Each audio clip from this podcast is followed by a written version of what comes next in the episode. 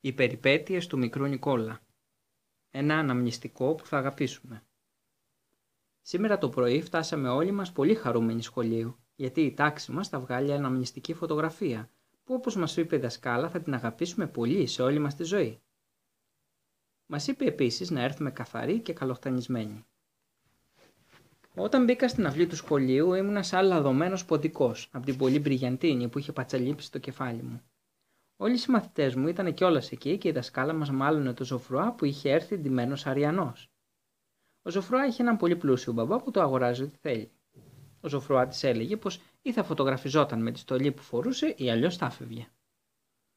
Ο φωτογράφος είχε κιόλας στήσει τη φωτογραφική του μηχανή και η δασκάλα μας του είπε πως έπρεπε να κάνει γρήγορα για να μην χάσουμε το μάθημα αριθμητικής. Ο Ανιάν, που είναι πρώτος μαθητής στην τάξη και χαϊδεμένος της δασκάλας, είπε πως θα ήταν κρίμα να μην κάνουμε αριθμητική γιατί την αγαπούσε πάρα πολύ και είχε λύσει όλα τα προβλήματα. Ο Εντ, που είναι πολύ δυνατός, ήθελε να δώσει μια γροθιά στη μύτη του Ανιάν, αλλά επειδή ο Ανιάν φοράει γυαλιά, δεν μπορεί να το χτυπάει συχνά, χωρίς να τον κίνδυνο να του τα σπάσει. Η δασκάλα μας άρχισε να φωνάζει πως ήμασταν υπόφοροι και πως αν αυτό συνεχίζονταν θα πηγαίναμε στην τάξη για μάθημα. Ο φωτογράφος της είπε: Ελάτε, ηρεμήστε, ηρεμήστε. Ξέρω πως πρέπει να τους μιλήσω και όλα θα πάνε καλά. Ο φωτογράφος λοιπόν αποφάσισε πως έπρεπε να μπούμε σε τρεις σειρές. Στην πρώτη σειρά καθιστή στο χώμα. Στη δεύτερη όρθη γύρω από τη δασκάλα που καθόταν σε μία καρέκλα. Στην τρίτη όρθη πάνω σε κυβότια. Έχει πράγματι πολύ ωραίες ιδέες ο φωτογράφος μας. Πήγαμε λοιπόν να πάρουμε τα κυβότια από το υπόγειο. Το γλεντήσαμε πολύ εκεί κάτω, γιατί δεν είχε αρκετό φως και ο Ρούφους έβαλε ένα παλιό σάκο στο κεφάλι και φώναζε «Ου, είμαι φάντασμα». Σε λίγο ήρθε και η δασκάλα. Είχε τόσο θυμωμένο ύφος που πήραμε τα κυβότια και φύγαμε γρήγορα. Ο μόνος που έμεινε στο τέλος ήταν ο Ρούφο, που με το κεφάλι στο σάκο δεν είδε τι έγινε και συνέχισε να φωνάζει Ου, είμαι φάντασμα. Και ήταν η δασκάλα που του βγάλε το σάκο. Έπρεπε να το βλέπατε. Έμεινε σαν άγαλμα μόλις την είδε. Μόνο όταν φτάσαμε στην αυλή, η δασκάλα άφησε το αυτί του Ρούφους. Έδωσε μία με το χέρι στο κούτελό της και είπε: Μα είστε όλοι κατάμαυροι. Είναι αλήθεια πως με τα παιχνίδια στο υπόγειο είχαμε λερωθεί λιγάκι. Η δασκάλα μας ήταν πολύ δυσαρεστημένη, αλλά ο φωτογράφος της είπε πως δεν είναι τίποτα και πως είχαμε χρόνο να πληθούμε την ώρα που εκείνος θα ετοίμαζε τα κυβότια και την καρέκλα για τη φωτογραφία. Εκτός από τον Ανιάν, ο μόνος που είχε καθαρό το πρόσωπο ήταν ο Ζωφρουά, γιατί το κεφάλι του ήταν μέσα στην κάσκα που έμοιαζε με βάζο. Είδατε, είπε ο Ζωφρουά στη δασκάλα. Αν όλοι είχαν ντυθεί αριανοί όπως εγώ, δεν θα είχαμε τώρα αυτές τις ιστορίες. Είδα πως η δασκάλα είχε πολύ όρεξη να του τραβήξει τα αυτιά, αλλά με αυτό το βάζο που είχε ζωφρά στο κεφάλι δεν ήταν δυνατόν. Ε, λοιπόν, είναι μια κομπίνα καταπληκτική να ντύνεσαι αριανός. Ξαναγυρίσαμε πλημμένοι και χτενισμένοι. Ήμασταν βέβαια λίγο βρεγμένοι, αλλά ο φωτογράφος είπε πως δεν πειράζει και πως τη φωτογραφία δεν θα φαινόταν καθόλου.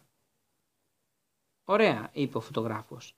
Θέλετε να ευχαριστήσετε τη δασκάλα σας; Απαντήσαμε πως ναι, γιατί την αγαπάμε τη δασκάλα μας που είναι πολύ καλή όταν δεν τη στεναχωρούμε.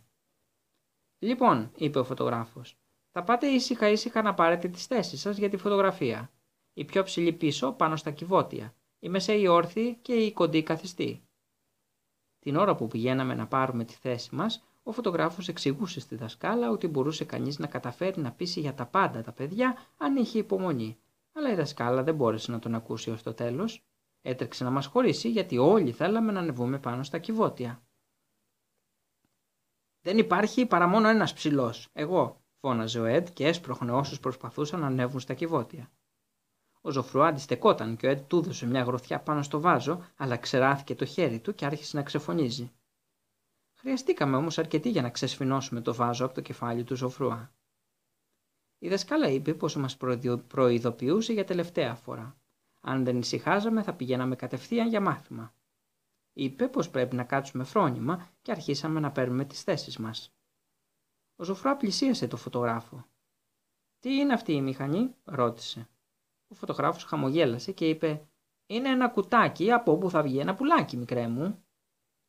«Είναι πολύ παλιά η μηχανή σας», είπε ο Ζωφρουά. Ο μπαμπάς μου μου πήρε μία που παίρνει κόντρα στον ήλιο. Έχει στόχαστρο με μικρό βάθος, πεδίου, τηλεφακό, τηλεφακό και φυσικά οθόνη.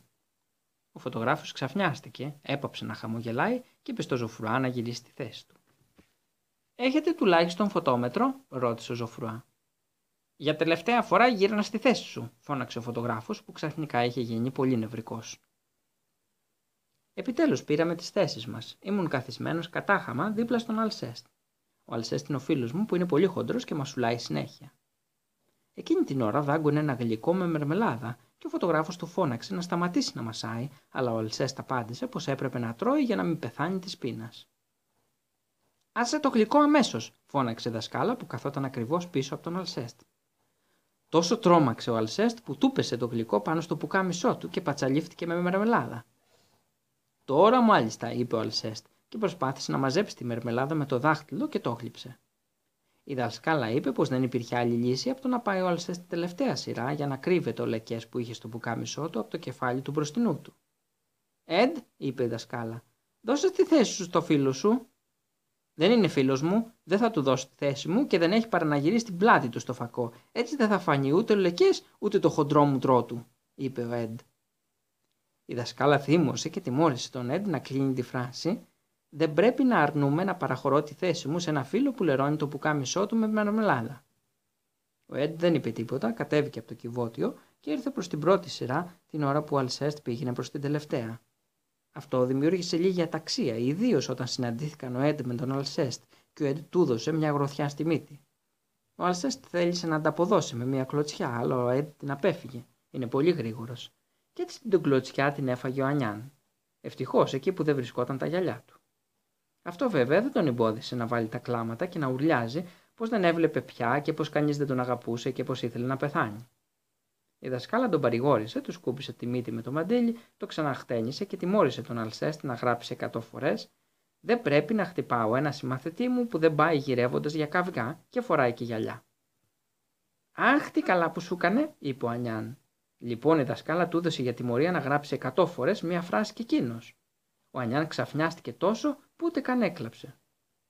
Η δασκάλα μας άρχισε να μοιράζει τιμωρίες με τέτοια ταχύτητα που όλοι είχαμε να γράψουμε μία φράση και τελικά μας είπε «Τώρα αποφασίστε να σταθείτε φρόνημα και αν δεν κάνετε φασαρία θα σας χαρίσω τις τιμωρίες. Λοιπόν, όλοι στη θέση σας χαμογελάστε και ο κύριος θα μας βγάλει μια πολύ όμορφη φωτογραφία». Μια και δεν θέλαμε να στεναχωρήσουμε τη δασκάλα μας, υπακούσαμε. Πήγαμε όλοι στη θέση μας και χαμογελάσαμε.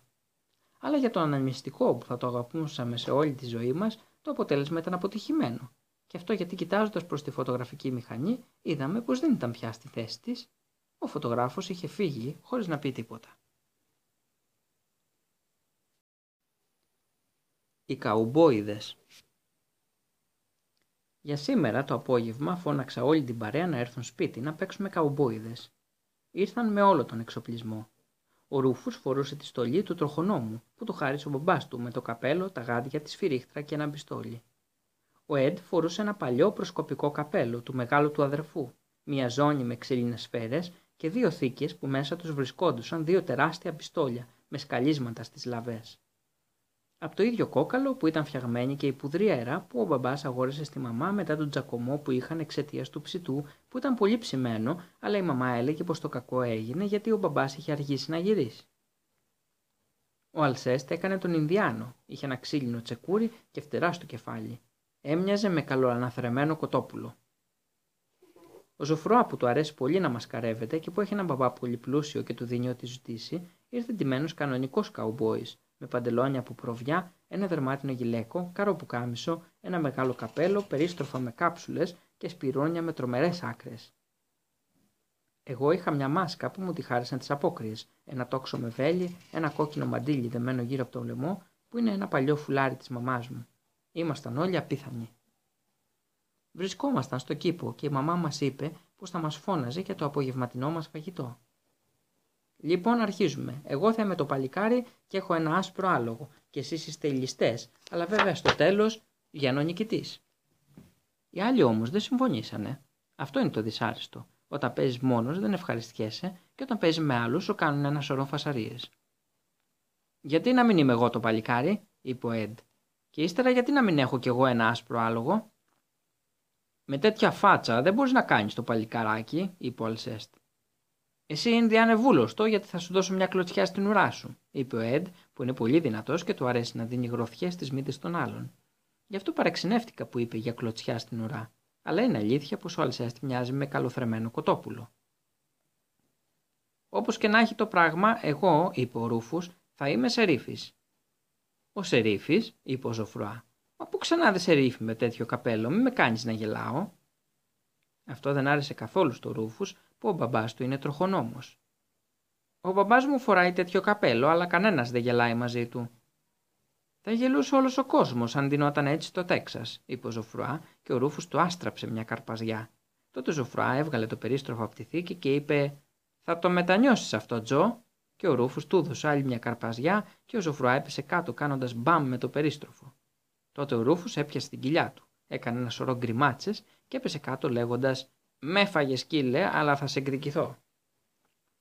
Εγώ κάλπαζα μέσα στον κήπο χτυπώντας τον πούτι μου για να πηγαίνω πιο γρήγορα και ο Έντ με πλησίασε και μου είπε: Κατέβω από αυτό το άλογο, το άσπρο άλογο είναι δικό μου.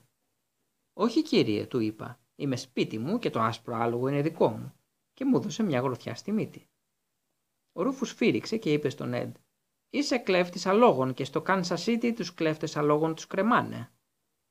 Τότε πετάχτηκε ο Αλσέστ και είπε: Για ένα λεπτό, δεν μπορείς να τον κρεμάσεις, ο Σερίφης είμαι εγώ. Και από πότε βρε πουλερικό, ρώτησε ο Ρούφου. Ο Αλσέστ, που ωστόσο δεν του αρέσει να τσακώνεται, έδωσε μία με τη λαβή του τσεκουριού στο κεφάλι του Ρούφους που δεν το περίμενε. Ευτυχώς που φορούσε το καπέλο του. Το καπέλο μου, μου σπάσε στο καπέλο μου, φώναξε ο Ρούφου και άρχισε να κυνηγάει τον Αλσέστ την ώρα που εγώ ξανάρχισα να καλπάζω με στον κήπο. Παιδιά, παιδιά, σταθείτε, είπε ο Εντ. Έχω μια ιδέα. Εμείς θα είμαστε καλοί και ο Αλσέστ θα είναι κακός, ο Ινδιάνος, που θα προσπαθεί να εχμαλωτήσει έναν από εμάς και να τον κρατήσει όμοιρο, και έπειτα θα πάμε οι υπόλοιποι να τον ελευθερώσουμε και φυσικά ο Αλσέστ θα νικηθεί. Σε όλους μας άρεσε πολύ αυτή η ιδέα, αλλά ο Αλσέστ δεν συμφωνούσε. Και γιατί να κάνω τον Ινδιάνο, είπε ο Αλσέστ. Γιατί φοράς φτερά στο κεφάλι, ηλίθιε, απάντησε ο Σοφρά. Και αν δεν σ' αρέσει τότε δεν σε παίζουμε, στο κάτω-κάτω μας είσαι ενοχλητικός. Πολύ καλά, αν είναι έτσι δεν παίζω, είπε και έφυγε θυμωμένος και πήγε και κάθισε στην άκρη του κήπου και άρχισε να μασάει μια γκοφρέτα με σοκολάτα που είχε στην τσέπη. Πρέπει να παίξει, είπε ο Εντ. Είναι ο μόνος Ινδιάνος που έχουμε. Εξάλλου, αν δεν παίξει, θα τον ξεπουπουλιάσω. Ο Αλσέστη είπε πως εντάξει, ήθελε να παίξει τον Ινδιάνο με την προπόθεση να είναι καλός στο τέλος. Καλά, καλά, είπε ο Ζωφρουά. Αυτό όμως δεν σε εμποδίζει να μας αντισταθείς στον πόλεμο και ο εχμάλωτος ποιος θα είναι, ρώτησα. Μα ο Ζωφρουά, είπε ο Εντ. Θα το δέσουμε στο δέντρο με το σκηνή της μπουγάδας. Δεν είσαστε καλά, είπε ο Ζωφρουά, και γιατί εγώ; Δεν μπορεί να είμαι εγώ εχμάλωτος γιατί φοράω τα πιο καλά ρούχα από όλους. Δηλαδή τι, απάντησε ο Εντ. Επειδή έχω το άσπρο άλογο θα αρνηθώ να παίξω; Εγώ έχω το άσπρο άλογο, είπα. Ο Εντ θύμωσε, είπε πως το άσπρο άλογο είναι δικό του και αν δεν μου αρέσει αυτό θα μου δίνει μια γροθιά στη μύτη. Δοκίμασε, του είπα και πέτυχε Διάννα. Μην κουνηθείς ο κλαχώμα, μπόι, φώναξε ο Ζωφρουά που πυροβουλούσε προς όλες τις μεριές. Ο Ρούφους φύριζε με τη σφυρίχτρα και έλεγε Ναι, είμαι ο Σερίφης, σας συλλαμβάνω όλους. Ο Αλσέστ έδωσε μία με το τσεκούρι στο κεφάλι του Ρούφους και το είπε πως τον κάνει εχμάλωτο και ο Ρούφους θύμωσε γιατί του πέσει η σφυρίχτρα μέσα στα χόρτα. Εγώ έκλεγα και έλεγα στον Έντ πως εδώ είναι σπίτι μου και δεν ήθελα να τον ξαναδώ. Όλοι φωνάζαμε, ήταν υπέροχα, πολύ ωραία, απίθανα. Ύστερα βγήκε ο μπαμπάς από το σπίτι και μας είπε πολύ δυσαρεστημένος: Ε, παιδιά, τι γίνεται εδώ, δεν μπορείτε να παίξετε λίγο πιο ήσυχα; Φταίει ο Ζωφρουά που δεν θέλει να είναι εχμάλωτος, είπε ο Εντ. Θες να φας καμιά στα μούτρα, είπε ο Ζωφρουά και ξαναρχίσαν να δέρνονται, αλλά τους χώρισε ο μπαμπάς. Φτάνει, παιδιά, είπε ο μπαμπάς. Θα σας δείξω πώς πρέπει να παίζετε. Ο εχμάλωτος θα είμαι εγώ. Ήμασταν όλοι πολύ ευχαριστημένοι. Είναι υπέροχος τέλος πάντων ο μπαμπάς μου. Δέσαμε τον μπαμπά στο δέντρο με το σκηνή της μπουγάδας και την ώρα που τελειώναμε είδαμε τον κύριο Μπλεντούρ να πηδάει πάνω από το φράκτη του κήπου. Ο κύριος Μπλεντούρ είναι ο γείτονάς μας που του αρέσει πολύ να πειράζει τον μπαμπά. Κι εγώ θέλω να παίξω, θα είμαι Ινδιάνος, ο όρθιος Σταύρο. Φύγε Μπλεντούρ, δεν σε κάλεσε κανείς εδώ. Ο κύριος Μπλεντούρ ήταν υπέροχος. Στάθηκε μπροστά στον μπαμπά με τα χέρια σταυρωμένα μπροστά στο στήθος και του είπε: Κλωμό πρόσωπο, κρατήσει γλώσσα σου. Ο μπαμπάς έβαζε όλη τη δύναμη να λυθεί από το δέντρο και ο κύριος Μπλεντούρα άρχισε να χορεύει γύρω από το δέντρο βγάζοντας κραυγές. Θα θέλαμε πολύ να μείνουμε και να βλέπουμε τον μπαμπά και τον κύριο Μπλεντούρ να παίζουν έτσι και να διασκεδάζουν, αλλά δεν μπορέσαμε γιατί η μαμά μας φώναξε για το απογευματινό κολατσιό. Και μετά πήγαμε στο δωμάτιο να παίξουμε με το ηλεκτρικό μου τρενάκι. Αυτό που δεν ήξερα ως τώρα ήταν πως του άρεσε τόσο του μπαμπά να παίζει τους καουμπόιδες. Όταν ξανακατεβήκαμε το βράδυ, ο κύριος Μπλεντούρ δεν ήταν εκεί. Είχε φύγει πριν πάρα πολλή ώρα, αλλά ο μπαμπάς μου ήταν ακόμα δεμένος στο δέντρο και φώναζε και έκανε γκριμάτσες. Βρίσκω πως είναι πραγματικά θαυμάσιο να μπορείς να διασκεδάζεις μόνος τόση ώρα. Τελευταίο. Ο Ζουμιάς. Σήμερα η δασκάλα μας δεν ήρθε στο σχολείο. Είχαμε κάνει τριάδες στην αυλή για να μπούμε στην τάξη, όταν ο επιτηρητής μας μας είπε «Η δασκάλα είναι άρρωστη σήμερα». Ύστερα ο κύριος Ντυμπόν, ο επόπτης μας, μας οδήγησε στην τάξη. Τον επόπτη μας τον φωνάζουμε με το παρατσούκλι ο Ζουμιάς, όταν δεν είναι μπροστά φυσικά. Το φωνάζουμε έτσι γιατί λέει συνέχεια «Κοιτάξτε με μέσα στα μάτια» και μέσα στο ζουμί υπάρχουν μάτια όταν τα κοιτάζεις. Και εγώ στην αρχή δεν το κατάλαβα, αλλά μου το εξηγήσαν οι μεγαλύτεροι. Ο Ζουμιάς έχει ένα χοντρό μουστάκι και δίνει συνέχεια τιμωρίες, δια να αστείευεται καθόλου. Γι' αυτό συναχωρηθήκαμε όταν είδαμε πως ήταν αυτός που μας πήγαινε στην τάξη. Αλλά ευτυχώς όταν μπήκαμε μέσα μας είπε: Δεν μπορώ να μείνω μαζί σας, έχω δουλειά με τον διευθυντή. Λοιπόν, κοιτάξτε με καλά μες στα μάτια και υποσχεθείτε μου ότι θα είστε φρόνιμοι. Όλοι τον κοιτάξαμε στα μάτια και του το υποσχεθήκαμε.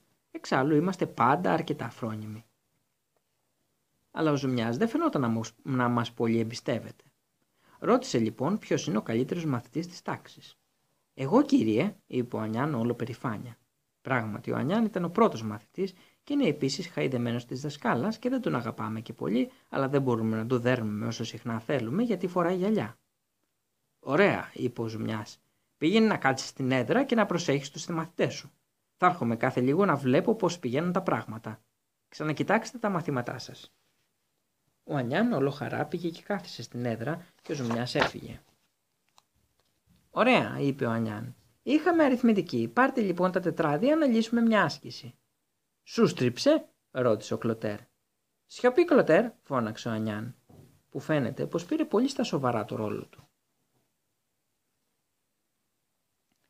Έλα να μου το πεις εδώ αν είσαι άντρας, είπε ο Κλωτέρ.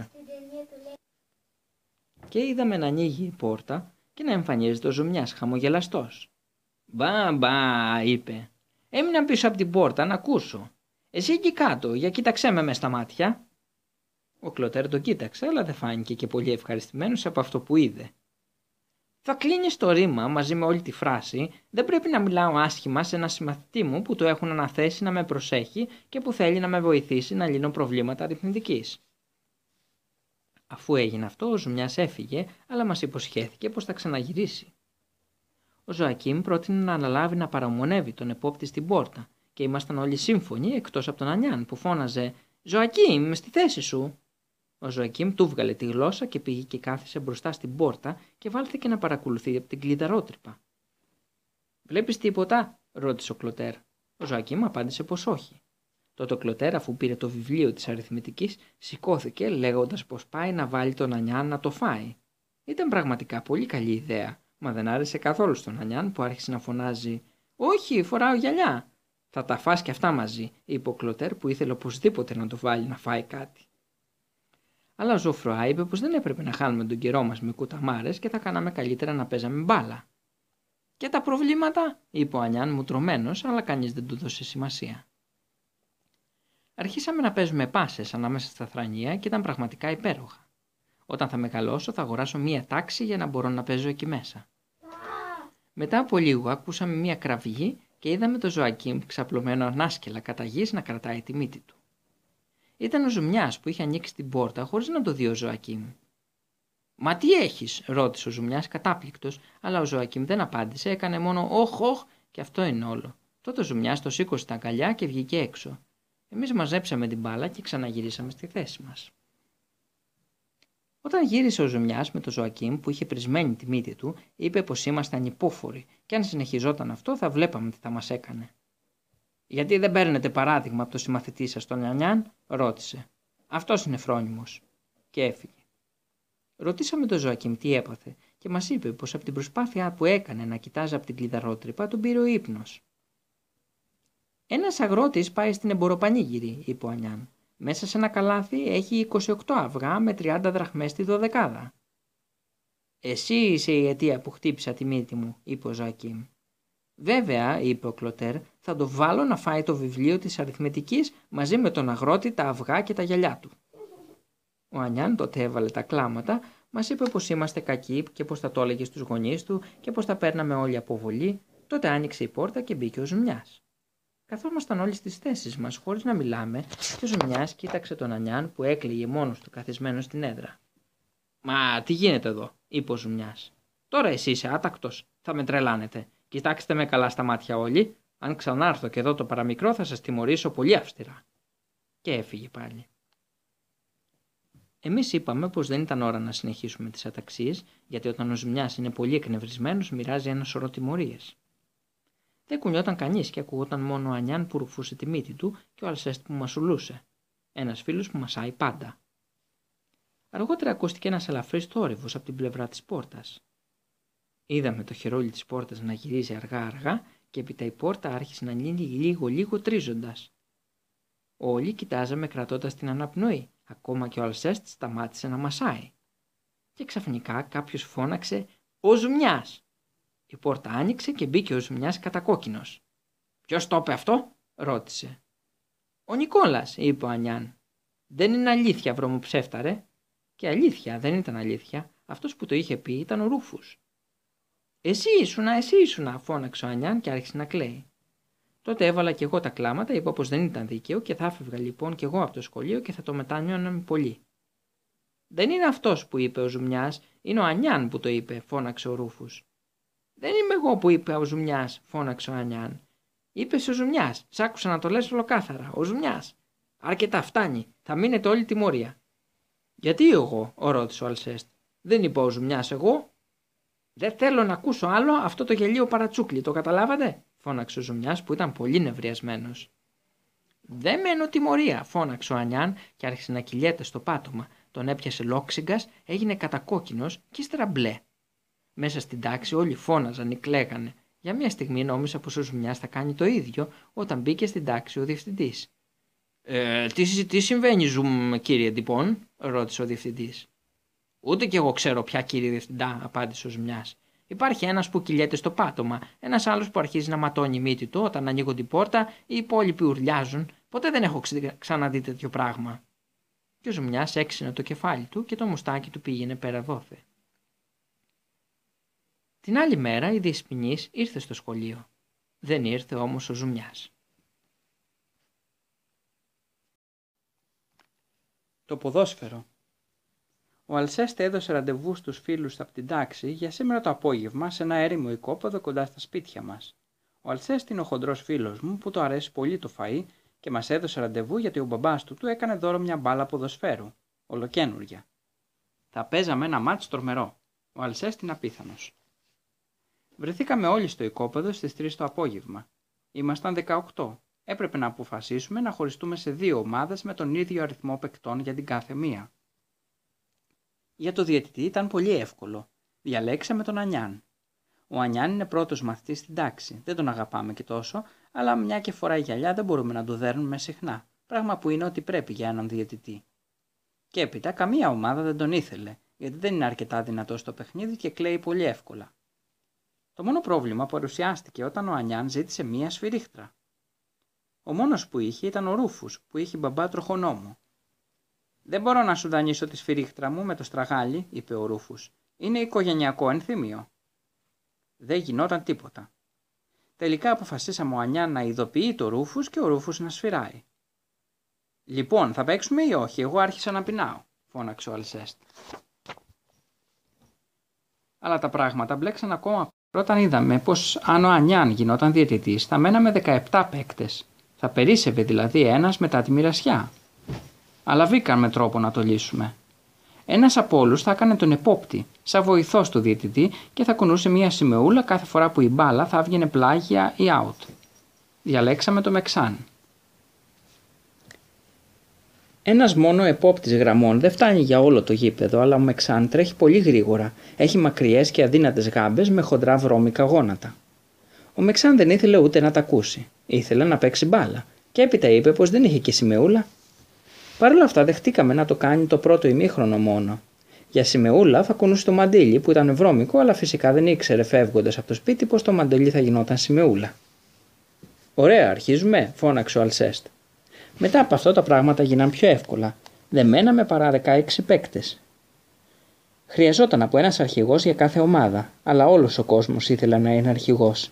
Όλοι εκτός από τον Αλσέστ που ήθελε να είναι τερματοφύλακας γιατί δεν του αρέσει να τρέχει. Εμείς ήμασταν σύμφωνοι. Είναι καλός σαν τερματοφύλακας. Είναι πολύ φαρδί, σαν ντουλάπα και γεμίζει το τέρμα. Αλλά και πάλι μέναμε 15 που θέλαμε να είμαστε αρχηγοί. Είμαι ο πιο δυνατός, φώναζε ο Εντ. Πρέπει να είμαι αρχηγός και σε όποιον δεν συμφωνεί θα του δώσω μια γροθιά στη μύτη. Ο αρχηγός είμαι εγώ. Είμαι καλύτερα ντυμένος από όλους, είπε ο Ζωφρουά και ο Εντ το κοπάνισε μια γροθιά στη μύτη. Είναι αλήθεια όμως πως ο Ζωφρουά ήταν καλά ντυμένος. Ο μπαμπάς του, που είναι πολύ πλούσιος, το αγόρασε μια ποδοσφαιρική στολή με φανελάκι κόκκινο, μπλε και άσπρο. Αν δεν γίνω αρχηγός, φώναξε ο Ρούφου, θα πω στον μπαμπά μου να σας βάλει όλους φυλακή. Εγώ πρότεινα να το ρίξουμε στον κλήρο. Αρχίσαμε να στρίβουμε το δεύτερο κέρμα γιατί το πρώτο χάθηκε μέσα στα χόρτα και δεν ξαναβρέθηκε. Ο Ζωακίμ που μας το δάνεισε ήταν τσατισμένος και έψαχνε να το βρει, παρόλο που ο Ζωφρουά του υποσχέθηκε πως ο μπαμπάς του θα του στέλνει ένα τσεκ για να του το επιστρέψει. Τελικά οι δύο αρχηγοί βγήκανε. Ήμασταν ο Ζωφρουά και εγώ. «Έι, τι γίνεται, δεν έχω καμία όρεξη να καθυστερήσω στο απογευματινό μου κολατσιό», φώναξε ο Αλσέστ. «Παίζουμε» Έπειτα χρειάστηκε να χωρίσουμε τις ομάδες. Για όλους δεν υπήρχε πρόβλημα εκτός από τον Εντ. Και ο Ζωφρουά και εγώ θέλαμε τον Εντ. Δεν παίζει πολύ καλά, αλλά όλοι το φοβούνται. Στο μεταξύ ο Ζωακίμ ήταν πολύ ευχαριστημένος που ξανάβρε το κέρμα του. Του το ξαναζητήσαμε για να ρίξουμε για τον Εντ και το ξαναχάσαμε. Ο Ζωακίμ βάλθηκε να ψάχνει το κέρμα του και πάλι, αλλά πολύ θυμωμένος αυτή τη φορά, και έτσι ρίξαμε κλήρο με το κοντό και το μακρύ στάχι, στάχι που το κέρδισε ο Ζωφρουά και μαζί του και το Εν, τον Εντ. Ο Ζωφρουά έβαλε τον Εντ τερματοφύλακα, γιατί είπε πως έτσι κανείς δεν θα τολμούσε να πλησιάσει το τέρμα. Ο Εντ είναι αλήθεια που στιμώνει εύκολα. Ο Αλσέστ έτρωγε μπισκότα καθισμένο στο τέρμα του, αλλά δεν έδειχνε και πολύ ευχαριστημένος. Λοιπόν, τι θα γίνει, θα αρχίσουμε καμιά φορά, φώναξε. Πήραμε τις θέσεις μας στο γήπεδο. Καθώς ήμασταν 7 από κάθε ομάδα, εκτός από τους τερματοφύλακες, το πράγμα ξανάμπλεξε. Σε κάθε ομάδα άρχισαν να τσακώνονται ποιος θα είναι ο center for. Όλοι θέλαμε να παίξουν στην επίθεση. Ο μόνος που ήθελε να παίξει δεξί μπακ ήταν Ζωακίμ, γιατί σε εκείνη τη γωνία είχε πέσει το κέρμα και ήθελε να συνεχίσει να το ψάχνει την ώρα που θα έπαιζε. Στην ομάδα του Ζωφροά τα πράγματα ήταν πιο εύκολα γιατί ο Εντ μοίρασε ένας σωρό γροθιέ στις μύτες και οι παίκτες πήραν τις θέσεις τους χωρίς πολλές διαμαρτυρίες τρίβοντας τις μύτες τους. Είναι βλέπετε πολύ δυνατά τα χτυπήματα του Εντ. Στην ομάδα μου δεν καταφέραμε να καταλήξουμε σε συμφωνία μέχρι που ο Εντ μας είπε πως θα ερχόταν να μοιράσει μερικές γροθιές και στις δικές μας μύτες. Αμέσως πήραμε τις θέσεις μας. Ο Ανιάν είπε στο Ρούφους σφύριξε και ο Ρούφους που έπαιζε στην ομάδα μου σφύριξε την έναρξη. Ο Ζωφρουά όμως είπε: Δεν είστε εντάξει, μας έχει στραβώσει ο ήλιος. Δεν υπάρχει κανένας λόγος να παίζουμε από αυτή την πλευρά εμείς. Εγώ το απάντησα πως αν τον ενοχλούσε ο ήλιος δεν είχε παρά να κλείσει τα μάτια, ίσως μάλιστα να παίζε καλύτερα έτσι. Πιαστήκαμε στο ξύλο. Ο Ρούφος άρχισε να σφυρίζει συνέχεια. Δεν έδωσα εντολή να σφυρίξεις, φώναξε ο Ανιάν. Εγώ είμαι διαιτητής. Αυτό δεν άρεσε στο Ρούφου που είπε πως δεν είχε ανάγκη την άδεια του Ανιάν για να σφυρίζει και πως θα σφύριζε όποτε του έκανε κέφι. Και άρχισε να σφυρίζει σαν τρελός. Είσαι κακός, να τι είσαι, φώναξε ο Ανιάν και άρχισε να κλαίει. Ε, παιδιά, φώναξε ο Αλσέστα από το τέρμα. Αλλά κανείς δεν του έδωσε σημασία.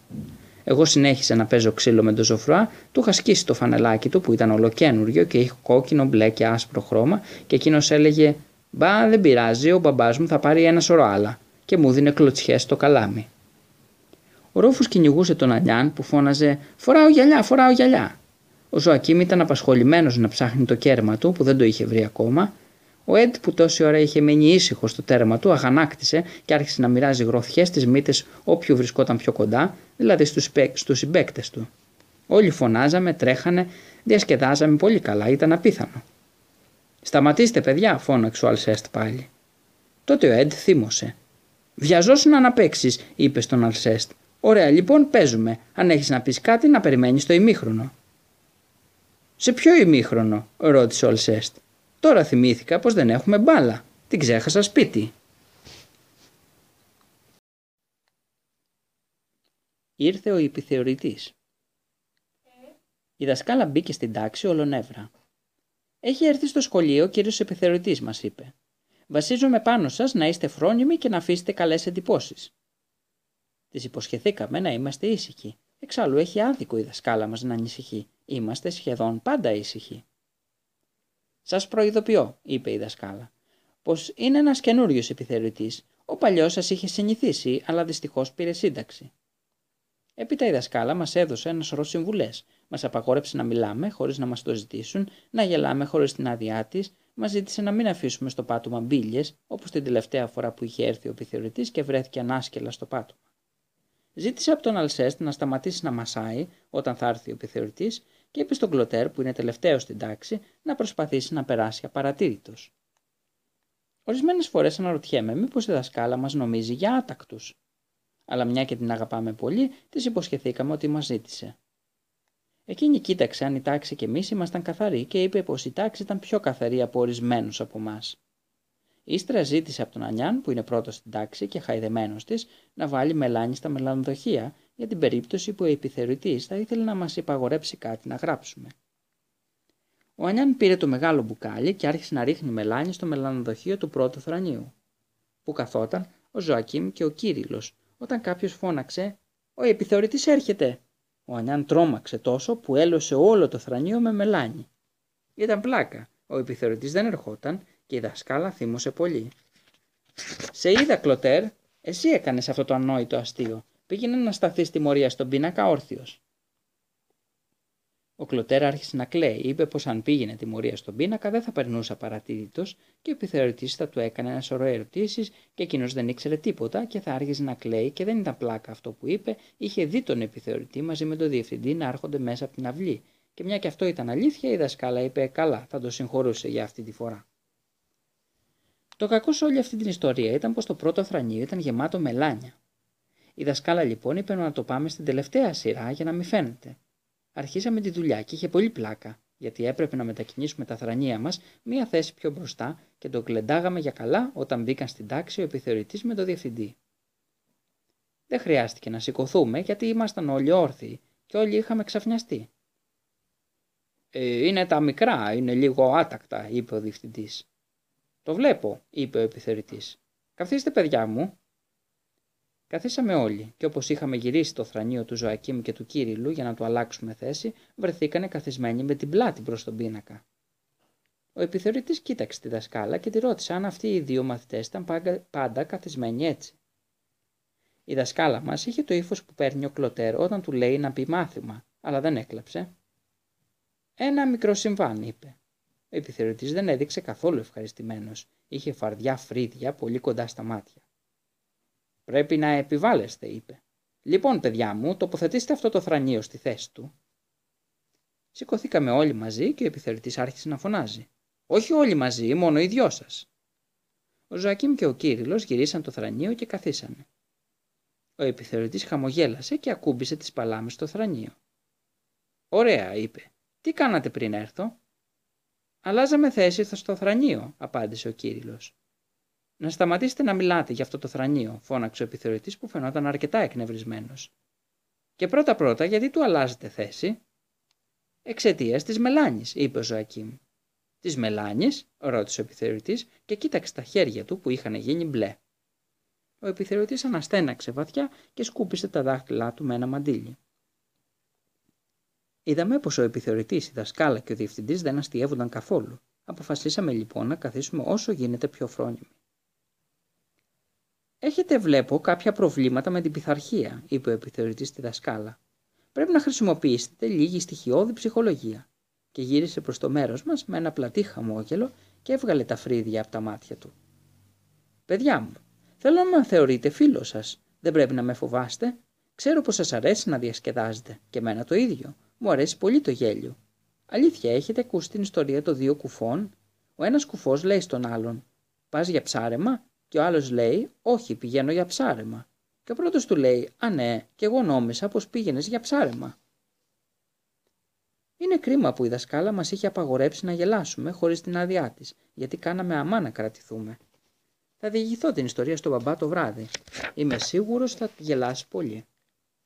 Ο επιθεωρητής που δεν είχε ανάγκη από την άδεια κανενός γέλασε πολύ, αλλά μια και κανείς δεν είπε τίποτα μες στην τάξη, ξανάβαλε τα φρύδια του στη θέση τους, έβηξε και είπε: Ωραία, φτάνει το γέλιο, δουλειά τώρα. Μελετούσαμε τους μύθους, είπε η δασκάλα. Ο κόρακας και αλεπού. Λαμπρά, λαμπρά, είπε ο επιθεωρητής. Για συνεχίστε λοιπόν. Η δασκάλα έκανε πως έψαχνε στην τύχη μες στην τάξη και έπειτα έδειξε τον Ανιάν με το δάχτυλο. Ανιάν, απάγγειλέ μας το μύθο, αλλά ο επιθεωρητής σήκωσε το χέρι. Μου επιτρέπετε, είπε στη δασκάλα. Και έπειτα έδειξε τον κλωτέρ. Εσύ, εκεί στο βάθος, απάγγειλέ μου αυτόν τον μύθο. Ο κλωτέρ έμεινε με το στόμα ανοιχτό και άρχισε να κλαίει. Μα τι έχει, ρώτησε ο επιθεωρητής. Η δασκάλα είπε πως έπρεπε να συγχωρέσει τον κλωτέρ ο επιθεωρητής γιατί είναι πολύ ντροπαλός. Έτσι ο επιθεωρητής ρώτησε του Ρούφους. Ο Ρούφους έχει μπαμπά τροχονόμο ο Ρούφους είπε πως δεν ήξερε το μύθο κατά λέξη, αλλά ήξερε περί τίνος πρόκειται και άρχισε να εξηγεί ότι ήταν η ιστορία ενός κόρακα που κρατούσε στο ράμφος του ένα ροκφόρ. Ένα ροκφόρ, ρώτησε ο επιθεωρητής που έδειχνε όλο και πιο έκπληκτος. Μα όχι, είπε ο Αλσέστ, ήταν καμαμπέρ.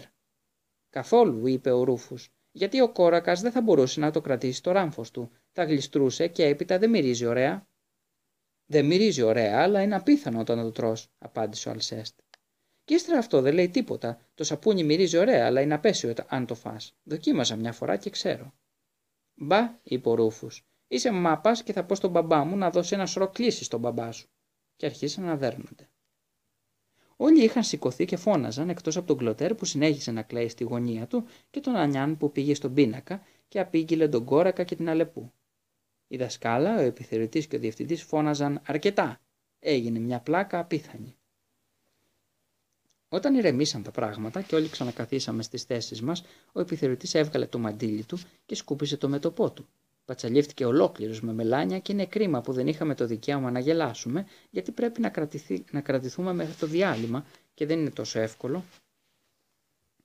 Ο επιθεωρητής πλησίασε τη δασκάλα και της έσφιξε το χέρι. Έχετε όλοι μου τη συμπάθεια και τη συμπαράσταση, Δεσποινής, Ποτέ δεν είχα αντιληφθεί όσο σήμερα μέχρι ποιο σημείο είναι ιερό το επάγγελμά μας. Συνεχίστε. Κουράγιο. Μπράβο. Και έφυγε γρήγορα γρήγορα μαζί με το διευθυντή. Εμείς την αγαπάμε πολύ τη δασκάλα μας, αλλά ήταν φοβερά άδικη. Χάρη σε εμάς πήρε τα συγχαρητήρια και εκείνη αντί για ευχαριστώ μας τιμώρησε όλους. Ο Ρέξ Στο σχόλασμα βρήκα ένα μικρό σκυλάκι αδέσποτο. Φαινόταν να έχει χάσει το σπίτι του. Ήταν μόνο του και το λυπήθηκα πολύ. Σκέφτηκα πως το σκυλάκι θα ευχαριστιόταν να βρει ένα φίλο, μα δυσκολεύτηκα πολύ να το πιάσω. Καθώς δεν έδειχνε και μεγάλη όρεξη να έρθει μαζί μου, φαίνονταν πως φοβότανε, του έδωσε ένα κομμάτι από το σάντουιτς μου και το σκυλάκι το φαγε και αρχίσει να κουνάει χαρούμενα την ουρά του. Και εγώ άρχισα να το φωνάζω Ρεξ, όπως το σκυλί που είχα δει σε ένα αστυνομικό φιλμ την περασμένη Πέμπτη. Μετά το σάντουιτς που ο Ρεξ το έφαγε τόσο γρήγορα όσο και ο Αλσέστ, ένας φιλαράκος που τρώει συνέχεια, ο Ρεξ με ακολούθησε όλο χαρά. Σκέφτηκα πως θα ήταν μια πολύ ωραία έκπληξη για τον μπαμπά και τη μαμά όταν θα έφτανα σπίτι με τον Ρεξ. Ύστερα θα του μάθει να αναφέρνει γύρους να φυλάει το σπίτι και να με βοηθάει να βρίσκω τους κλέφτες, όπως το φιλμ της περασμένης Πέμπτης. Ε, λοιπόν είμαι σίγουρος πως δεν θα με πιστέψετε, αλλά όταν έφτασα σπίτι η μαμά δεν ήταν και τόσο ευχαριστημένη θα έλεγα μάλιστα πως δεν ήταν καθόλου ευχαριστημένη. Πρέπει να σας πω βέβαια πως έφτηκε λίγο και ο Ρέξ. Μπήκαμε στο σαλόνι και η μαμά ήρθε και με φίλησε, με ρώτησε αν όλα πήγαν καλά στο σχολείο, αν δεν είχα κάνει ανοησίες και έπειτα είδε το Ρέξ και άρχισε να φωνάζει.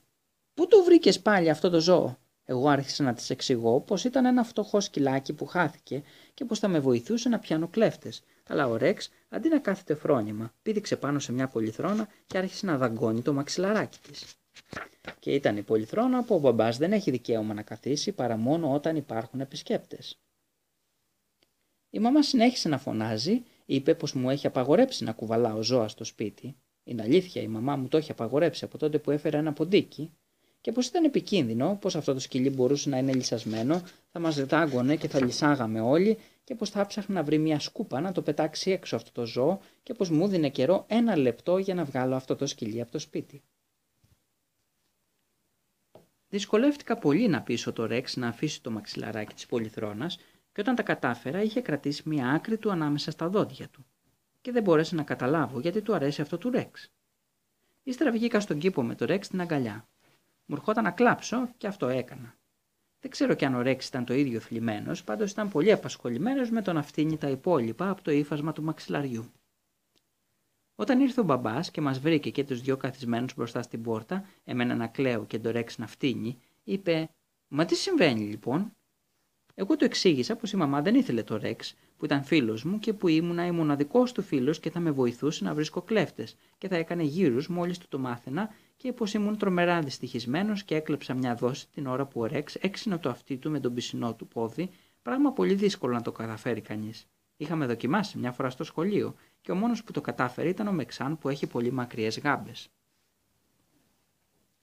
Ο μπαμπάς με χάιδεψε στο κεφάλι και μου είπε πως η μαμά έχει δίκιο. Είναι επικίνδυνο να κουβαλάς σκυλιά στο σπίτι. Μπορεί να είναι άρρωστα και να αρχίσουν να δαγκώνουν. Και ύστερα δακωμένοι θα αρχίσουν να βγάζουν αφρούς από το στόμα και θα λυσάξουν. Αργότερα θα τα μάθαινε αυτά στο σχολείο.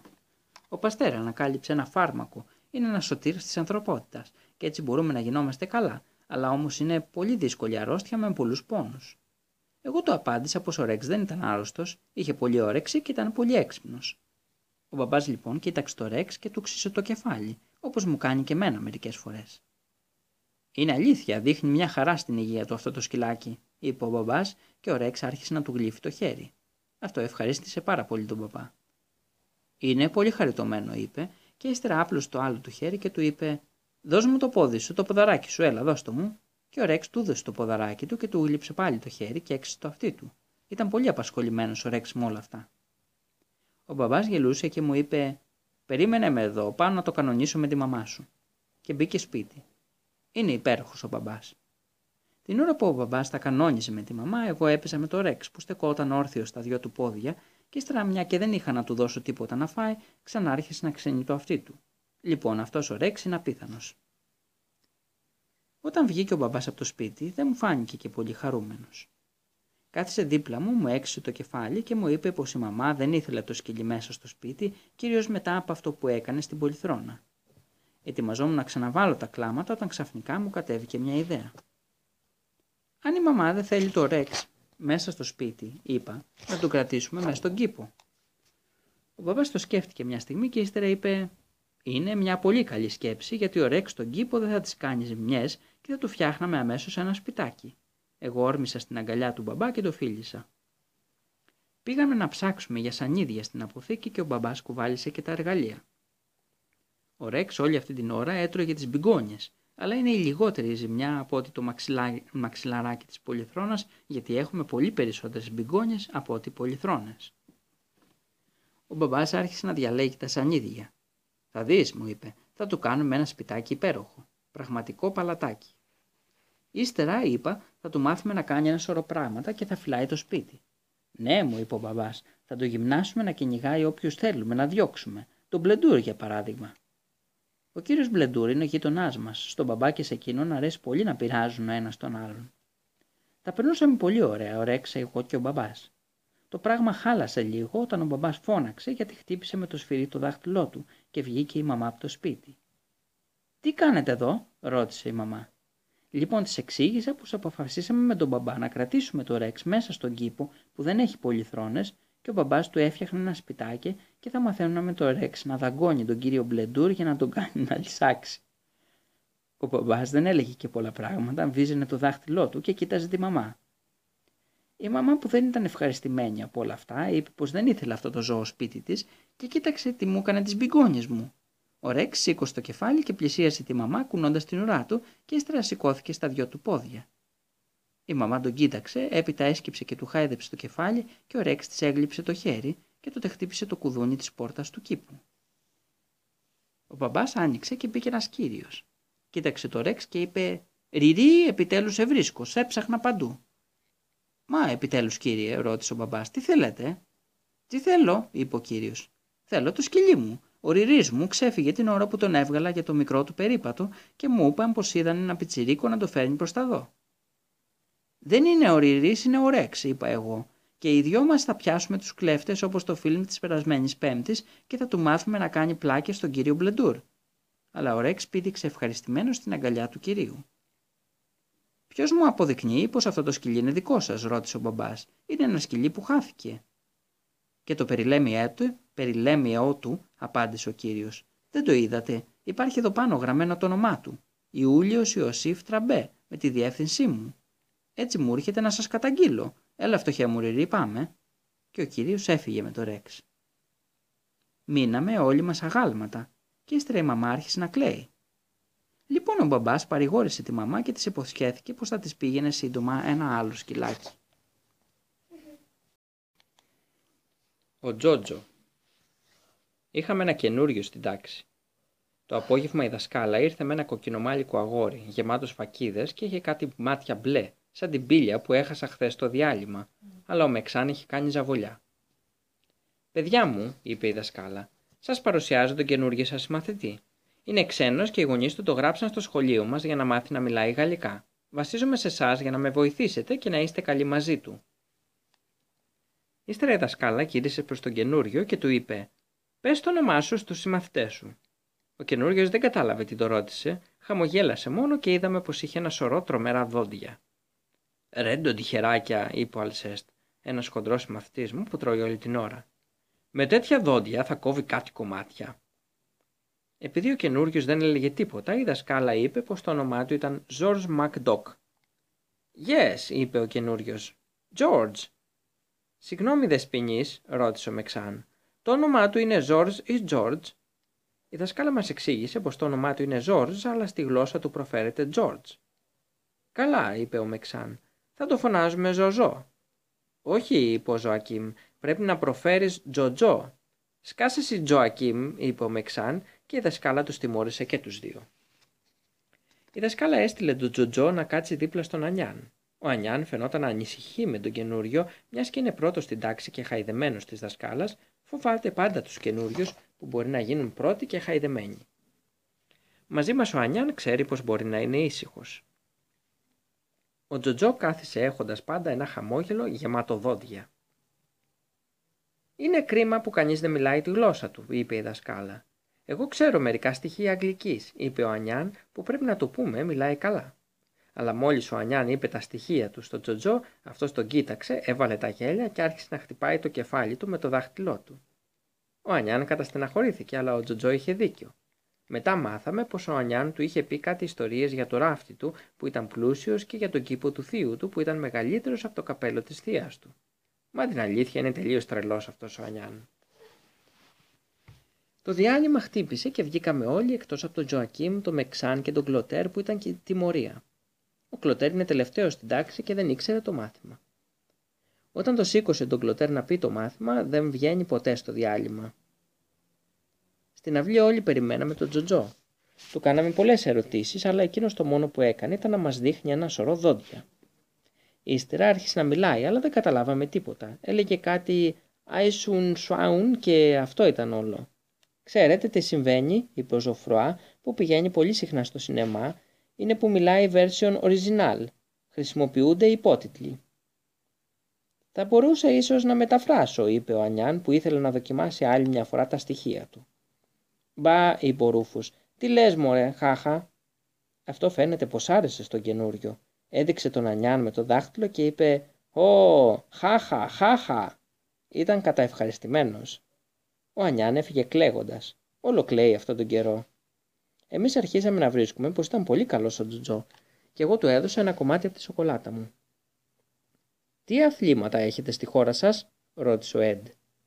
Ο Τζοτζό φυσικά δεν κατάλαβε τίποτα και συνέχισε να λέει χάχα χάχα και να γελάει, αλλά ο Ζωφρουά το απάντησε. Άκου ερώτηση. Παίζουνε τέννη στην πατρίδα του.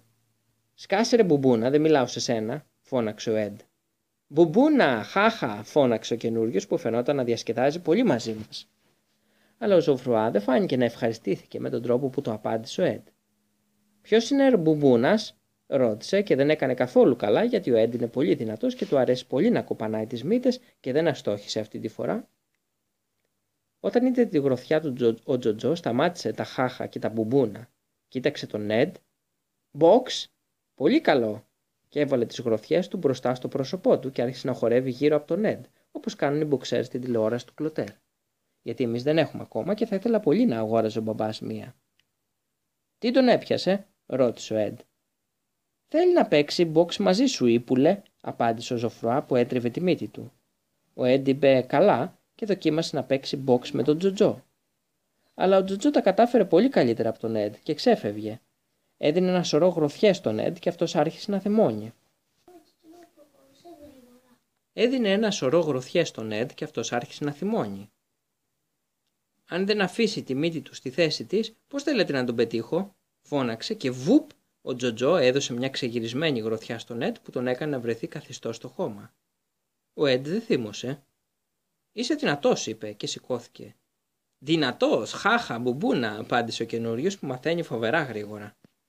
Το διάλειμμα τελείωσε και όπως συνήθως ο Αλσέστ παραπονέθηκε πως δεν τον αφήνουν να τελειώσει τα τέσσερα σάντουιτς με βούτυρο και μερμελάδα που φέρνει μαζί από το σπίτι. Μόλις μπήκαμε στην τάξη, η δασκάλα ρώτησε τον Τζοτζό αν διασκέδασε καθόλου. Τότε σηκώθηκε ο Ανιάν και είπε: Δεν σπινείς, του μαθαίνουν παλιοκουβέντες. Ψέματα, βρωμοψεύτη, φώναξε ο κλωτέρ που δεν βγήκε στο διάλειμμα. Χάχα, μπουμπούνα, βρωμοψεύτη, είπε ο Τζοτζό περήφανα. Εμείς δεν λέγαμε τίποτα γιατί είδαμε πως η δασκάλα δεν ήταν καθόλου ευχαριστημένη. Έπρεπε να ντρέπεστε, είπε, που εκμεταλλεύεστε την άγνοια της γλώσσας μας από το συμμαθητή σας. Παρόλο που σας είχα ζητήσει να είστε καλοί μαζί του, αλλά δεν μπορεί κανείς να σας έχει εμπιστοσύνη, συμπεριφέρεστε σαν άγριοι ή κακοαναθρεμένοι. Χάχα, μπουμπούνα, βρωμοψεύτη, άγριοι ή κακοαναθρεμένοι, είπε ο Τζοτζό που φαινόταν όλο και πιο ευχαριστημένος να μαθαίνει τόσα πράγματα. Η δασκάλα τον κοίταξε με μάτια γουρλωμένα. Μα, μα, Ζορζ, είπε, δεν πρέπει να λες τέτοια πράγματα.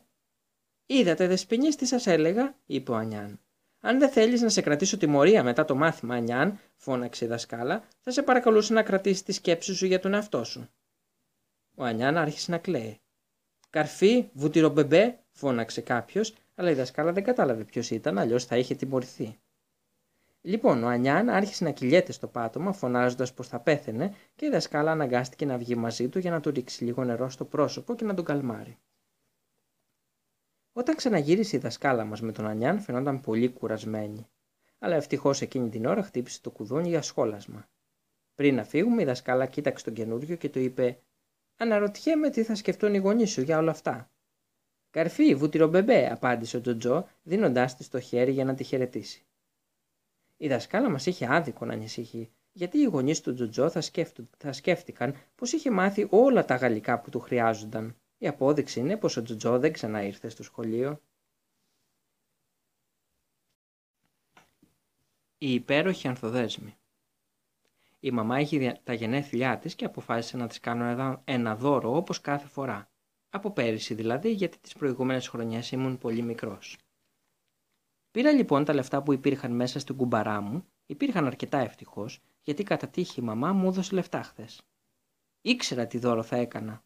Λουλούδια για να τα βάλεις στο μεγάλο μπλε βάζο του σαλονιού, μια τεράστια ανθοδέσμη, χοντρή σαν τον Αλσέστ. Στο σχολείο ανυπομονούσα φοβερά να τελειώσει το μάθημα για να μπορέσω να πάω να αγοράσω το δώρο μου. Για να μην χάσω τα λεφτά μου, είχα το χέρι μέσα στην τσέπη, ακόμα και όταν έπαιξα μπάλα στο διάλειμμα, αλλά μια και δεν παίζω τερματοφύλακας δεν έχει και τόση σημασία. Τερματοφύλακας ήταν ο Αλσέστ, ο μαθητή μου που είναι χοντρός και του αρέσει να τρώει όλη την ώρα. Μα τι σου συμβαίνει και τρέχεις με το ένα χέρι στην τσέπη, με ρώτησε.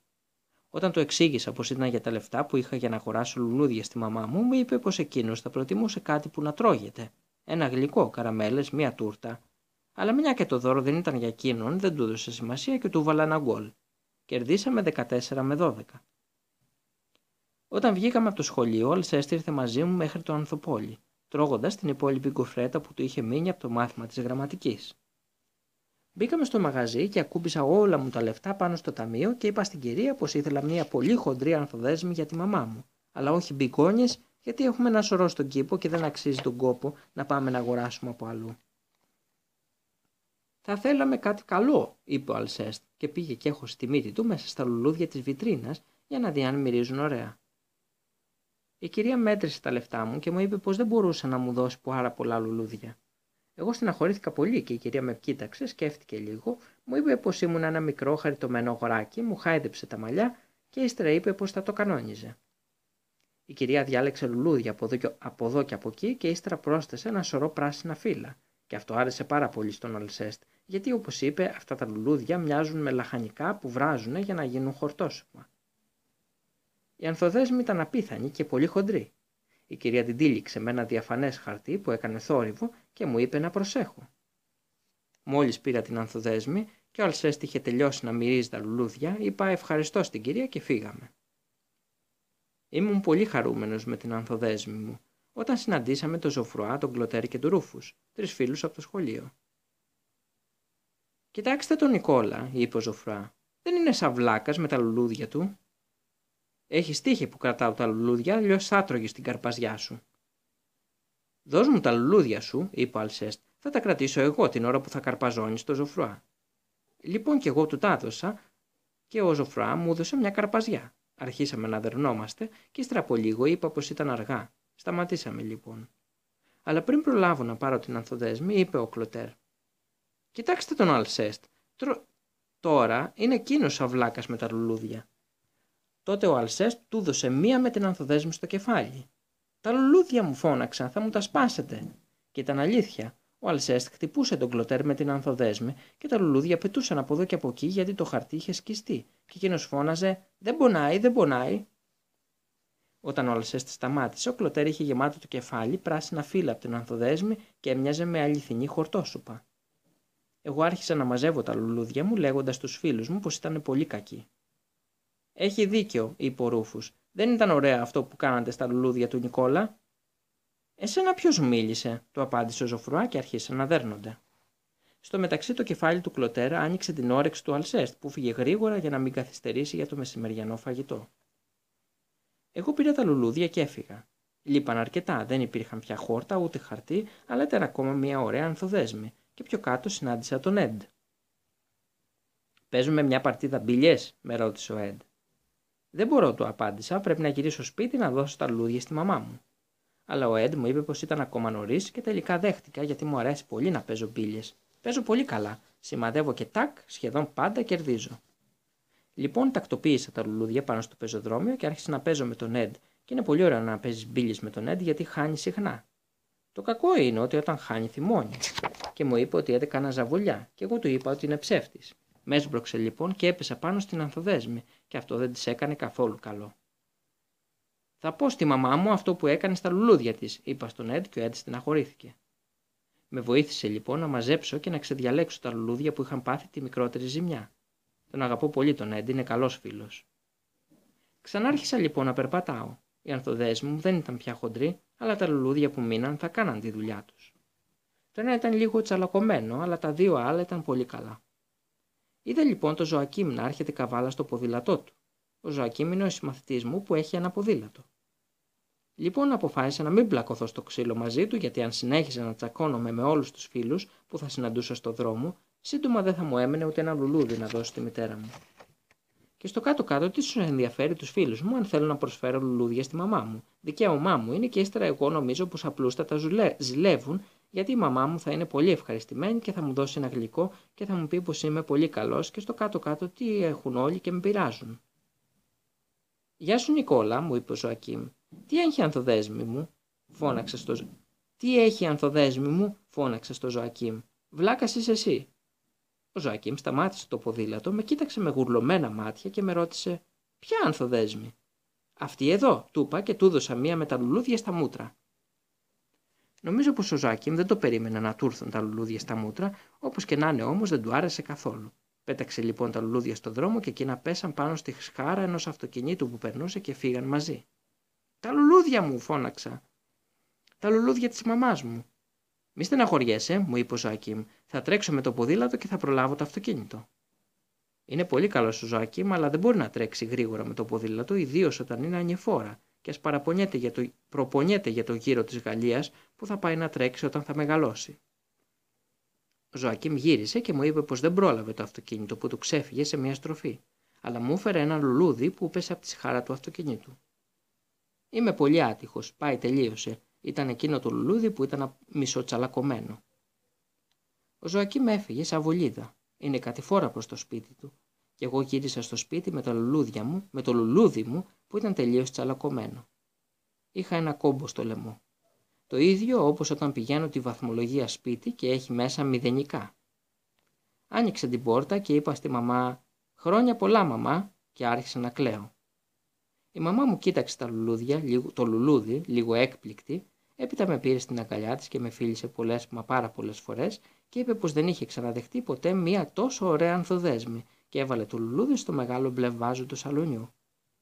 Μπορείτε να πείτε ό,τι θέλετε, όμως η μαμά μου είναι απίθανη.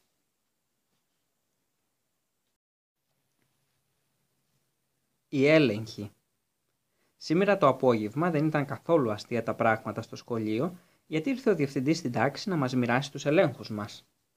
Δεν έδειχνε καθόλου ευχαριστημένος όταν μπήκε στην τάξη με τους ελέγχους κάτω από τη μασχάλη του. Βρίσκομαι σε αυτό το επάγγελμα εδώ και πάρα πολλά χρόνια, είπε ο διευθυντής, και δεν είδα ποτέ άλλη τάξη τόσο άτακτη. Οι παρατηρήσεις που σημείωσε η δασκάλα σας πάνω στους ελέγχους αποδεικνύουν ακριβώς αυτό το πράγμα. Αρχίζω να σας τους μοιράζω. Και ο Κλωτέρα άρχισε να κλαίει. Ο Κλωτέρ είναι ο τελευταίος στην τάξη και όλους τους μήνες η δασκάλα γράφει ένα σωρό πράγματα μέσα στον έλεγχό του και ο μπαμπάς και η μαμά του Κλωτέρ δεν είναι καθόλου ευχαριστημένοι και δεν το επιτρέπουν να φάει γλυκό και να δει τηλεόραση. Έχουν τόσο πολύ συνηθίσει, μου λέει ο Κλωτέρ, που κάθε φορά που πρόκειται να πάει τον έλεγχό του η μαμά δεν κάνει γλυκό και ο μπαμπάς έχει πάει να δει τηλεόραση στους γείτονες. Στον έλεγχο μου έγραφε Μαθητής που κάνει όλη την ώρα φασαρία, συχνά αφηρημένος, θα μπορούσε να γίνει καλύτερος. Στον έλεγχο του Έντ έγραφε Μαθητής πάρα πολύ άτακτος, δέρνεται συνέχεια με τους θυμαθητέ του, θα μπορούσε να γίνει καλύτερος. Του Ρούφους έγραφε Επιμένει να παίζει στην τάξη με μια σφυρίχτρα, θα μπορούσε να γίνει καλύτερος. Ο μόνος που δεν θα μπορούσε να γίνει καλύτερος ήταν ο Ανιάν. Ο Ανιάν είναι πρώτος μαθητής στην τάξη και χαϊδεμένος της δασκάλας. Ο διευθυντής μας διάβασε τον έλεγχο του Ανιάν. Μαθητής προσαρμοσμένος, έξυπνος, τακτικός. Ο διευθυντής μας είπε πως έπρεπε να ακολουθήσουμε το παράδειγμα του Ανιάν και πως ήμασταν άτακτοι και τεμπέληδες και πως τα καταλήγαμε στο κάτεργο και πως αυτό θα προκαλούσε πολύ πόνο σίγουρα στους μπαμπάδες και στις μαμάδες μας που είχαν άλλα όνειρα για μας. Και έφυγε. Εμείς ήμασταν όλοι καταστηναχωρημένοι γιατί για τους ελέγχους πρέπει να τους υπογράψουν οι μπαμπάδες μας και αυτό δεν είναι πάντα ευχάριστο. Λοιπόν, όταν χτύπησε το κουδούνι για το σχόλασμα, αντί να τρέξουμε όλοι στην πόρτα, να στριμωχτούμε, να σπροχτούμε και να πετάμε ο ένας τη σάκα στο κεφάλι του άλλου, όπως συνήθως, βγήκαμε ήσυχα ήσυχα, χωρίς να βγάλουμε τσιμουδιά. Ακόμα και η δασκάλα μας φαίνονταν λυπημένη. Αλλά δεν τα έχουμε με τη δασκάλα μας. Πρέπει να πούμε πως αυτό το καιρό κάναμε πολύ φασαρία. Και ύστερα ο Ζωφρουά δεν έπρεπε να αναποδογυρίσει το μελανοδοχείο του πάνω στο Ζωακίμ που είχε πέσει το πάτωμα κάνοντας ένα σωρό γκριμάτσες, γιατί ο Εντ του έδωσε μια γροθιά στη μύτη, ενώ ήταν ο Ρούφο που είχε τραβήξει τα μαλλιά του Εντ. Στο δρόμο περπατούσαμε αργά, σέρναμε σχεδόν τα πόδια μας. Μπροστά στο ζαχαροπλαστείο περιμέναμε τον Αλσέστ που είχε μπει να αγοράσει έξι γκροφρέντες με σοκολάτα, που άρχισε να τις τρώει αμέσως. Πρέπει να κάνω προμήθειες, μας είπε ο Αλσέστ, γιατί απόψε δεν έχει γλυκό. Και έπειτα έβγαλε ένα βαθύ αναστηναγμό, πάντα μασώντας. Πρέπει να πούμε πως ο έλεγχος του Αλσέστ έγραφε αν αυτός ο μαθητής είχε την ίδια όρεξη για τα μαθήματά του, όσοι και για το φαγητό, θα ήταν ο πρώτος μαθητής στην τάξη, γιατί θα μπορούσε να τα καταφέρει καλύτερα. Εκείνος που φαινόταν λιγότερο στεναχωρημένος ήταν ο Εντ. Εγώ, είπε, δεν φοβάμαι. Ο μπαμπάς μου δεν θα μου πει τίποτα. Τον κοιτάζω κατευθείαν στα μάτια και έπειτα αυτός τον υπογράφει. Και ύστερα τέλος. Αυτό είναι όλο και όλο. Όταν φτάσαμε στη γωνία, χωρίσαμε. Ο Κλωτέρ έφυγε κλαίγοντας, ο Αλσέστ μασουλώντας και ο Ρούφους φυρίζοντας σιγά με τη σφυρίχτρα με το στραγάλι. Έμεινα μόνος με τον Εντ. Αν φοβάσαι να γυρίσεις σπίτι σου, είναι εύκολο, μου είπε ο Εντ. Θα έρθεις μαζί μου και θα μείνεις να κοιμηθείς σπίτι μου. Είναι αληθινός φίλος ο Εντ. Φύγαμε παρέα και ο Εντ μου εξήγησε πως κοίταζε τον μπαμπά στα μάτια. Αλλά όσο περισσότερο πλησιάζαμε στο σπίτι, τόσο λιγότερο μιλούσε ο Εντ. Όταν φτάσαμε μπροστά στην πόρτα του σπιτιού, ο Εντ δεν έβγαζε πια λέξη. Μείναμε λίγο ακίνητοι και ύστερα είπα στον Εντ. Λοιπόν, θα μπούμε. Ο Εντ έξισε το κεφάλι του και μου είπε «Περίμενε με ένα λεπτό, θα γυρίσω να σε φωνάξω». Και μπήκε. Είχε αφήσει την πόρτα μισάνοιχτη. Άκουσα λοιπόν ένα χαστούκι, μία χοντρή φωνή που είπε «Στο κρυβάτι, χωρίς γλυκό και φρούτο, άχρηστο πλάσμα» και τον Εντ που έκλαιγε. Νομίζω πως για αυτά που έλεγε για τα μάτια του μπαμπά του, ο Εντ δεν θα τα κατάφερνε και τόσο καλά. Το χειρότερο απ' όλα είναι πως πρέπει τώρα να γυρίσω σπίτι. Άρχισα να περπατάω προσέχοντας να μην πατάω στα χωρίσματα ανάμεσα στις πλάκες του πεζοδρομίου Ήταν πολύ εύκολο γιατί περπατούσα πολύ αργά. Ο μπαμπάς ήξερα τι θα μου έλεγε. Θα μου έλεγε πως ήταν ο πρώτος στην τάξη του και ο μπαμπάς του ήταν πολύ περήφανος για τον μπαμπά μου και πως έφερνε στο σπίτι ένα σωρό επένους από το σχολείο και πως θα ήθελε να μου τους δείξει, αλλά τους είχε χάσει τη μετακόμιση όταν παντρεύτηκε. Ύστερα ο μπαμπά θα μου έλεγε πως δεν θα κατάφερνα τίποτα ποτέ στη ζωή μου. Θα έμενα πάμπτωχο και άνθρωποι θα λέγανε Να, αυτός είναι ο Νικόλας, αυτός που είχε κακούς ελέγχους στο σχολείο και θα με δείχνουν με το δάχτυλο και θα γελάνε μαζί μου. Μετά ο μπαμπάς θα μου έλεγε πως σκοτώνεται στη δουλειά για να μου προσφέρει μια προσεγμένη ανατροφή και ανέσει για να είμαι καλά προετοιμασμένος να αντιμετωπίσω τη ζωή, και πως ήμουν αχάριστος και επιπλέον δεν υπέφερα καθόλου για τον πόνο που προκαλούσε στους φτωχούς μου γονείς. Και δεν έχει για μένα ούτε γλυκό ούτε φρούτο και για σινεμά καλύτερα να το ξεχάσω μέχρι να του πάω ένα καλύτερο έλεγχο. Θα μου τα πει όλα αυτά ο μπαμπά, όπως την περασμένη και την προπερασμένη φορά, αλλά έχω βαρεθεί. Θα του πω πως είμαι πολύ δυστυχισμένος και αφού είναι έτσι πολύ καλά, τότε και εγώ θα τους αφήσω και θα φύγω πολύ μακριά και θα με ψάχνουν και δεν θα ξαναγυρίσω παρά μόνο μετά από πολλά χρόνια και θα έχω πολλά λεφτά και ο μπαμπάς μου θα ντρέπεται που μου είπε πως δεν θα, δεν θα καταφέρω τίποτα στη ζωή μου και οι άνθρωποι δεν θα τολμούν να με δείχνουν με το δάχτυλο ούτε θα γελάνε μαζί μου και με τα λεφτά μου θα πάω τον μπαμπά και τη μαμά μου σινεμά. Και όλος ο κόσμος θα λέει «Κοιτάξτε, είναι ο Νικόλας που έχει λεφτά με το τσουβάλι και αυτός πληρώνει για να πάει στο σινεμά τον μπαμπά και τη μαμά του και ας μην ήταν και τόσο καλή μαζί του» και θα πήγαινα στο σινεμά και τη δασκάλα μου και το διευθυντή του σχολείου και βρέθηκα μπροστά στο σπίτι. Ενώ σκεφτόμουν όλα αυτά και διηγούμουν στον εαυτό μου ωραίες ιστορίες, είχα ξεχάσει τον έλεγχό μου και είχα περπατήσει πολύ γρήγορα. Είχα ένα κόμπο στο λαιμό και είπα στον εαυτό μου πως θα άξιζε ίσως καλύτερα να έφευγα την ίδια ώρα και να ξαναγυρίζα μετά από πολλά χρόνια. Αλλά είχε αρχίσει να βραδιάζει και δεν μου αρέσει καθόλου στη μαμά να βρίσκομαι έξω από το σπίτι όταν είναι αργά. Λοιπόν, μπήκα. Μέσα στο σαλόνι ο μπαμπάς μιλούσε με τη μαμά.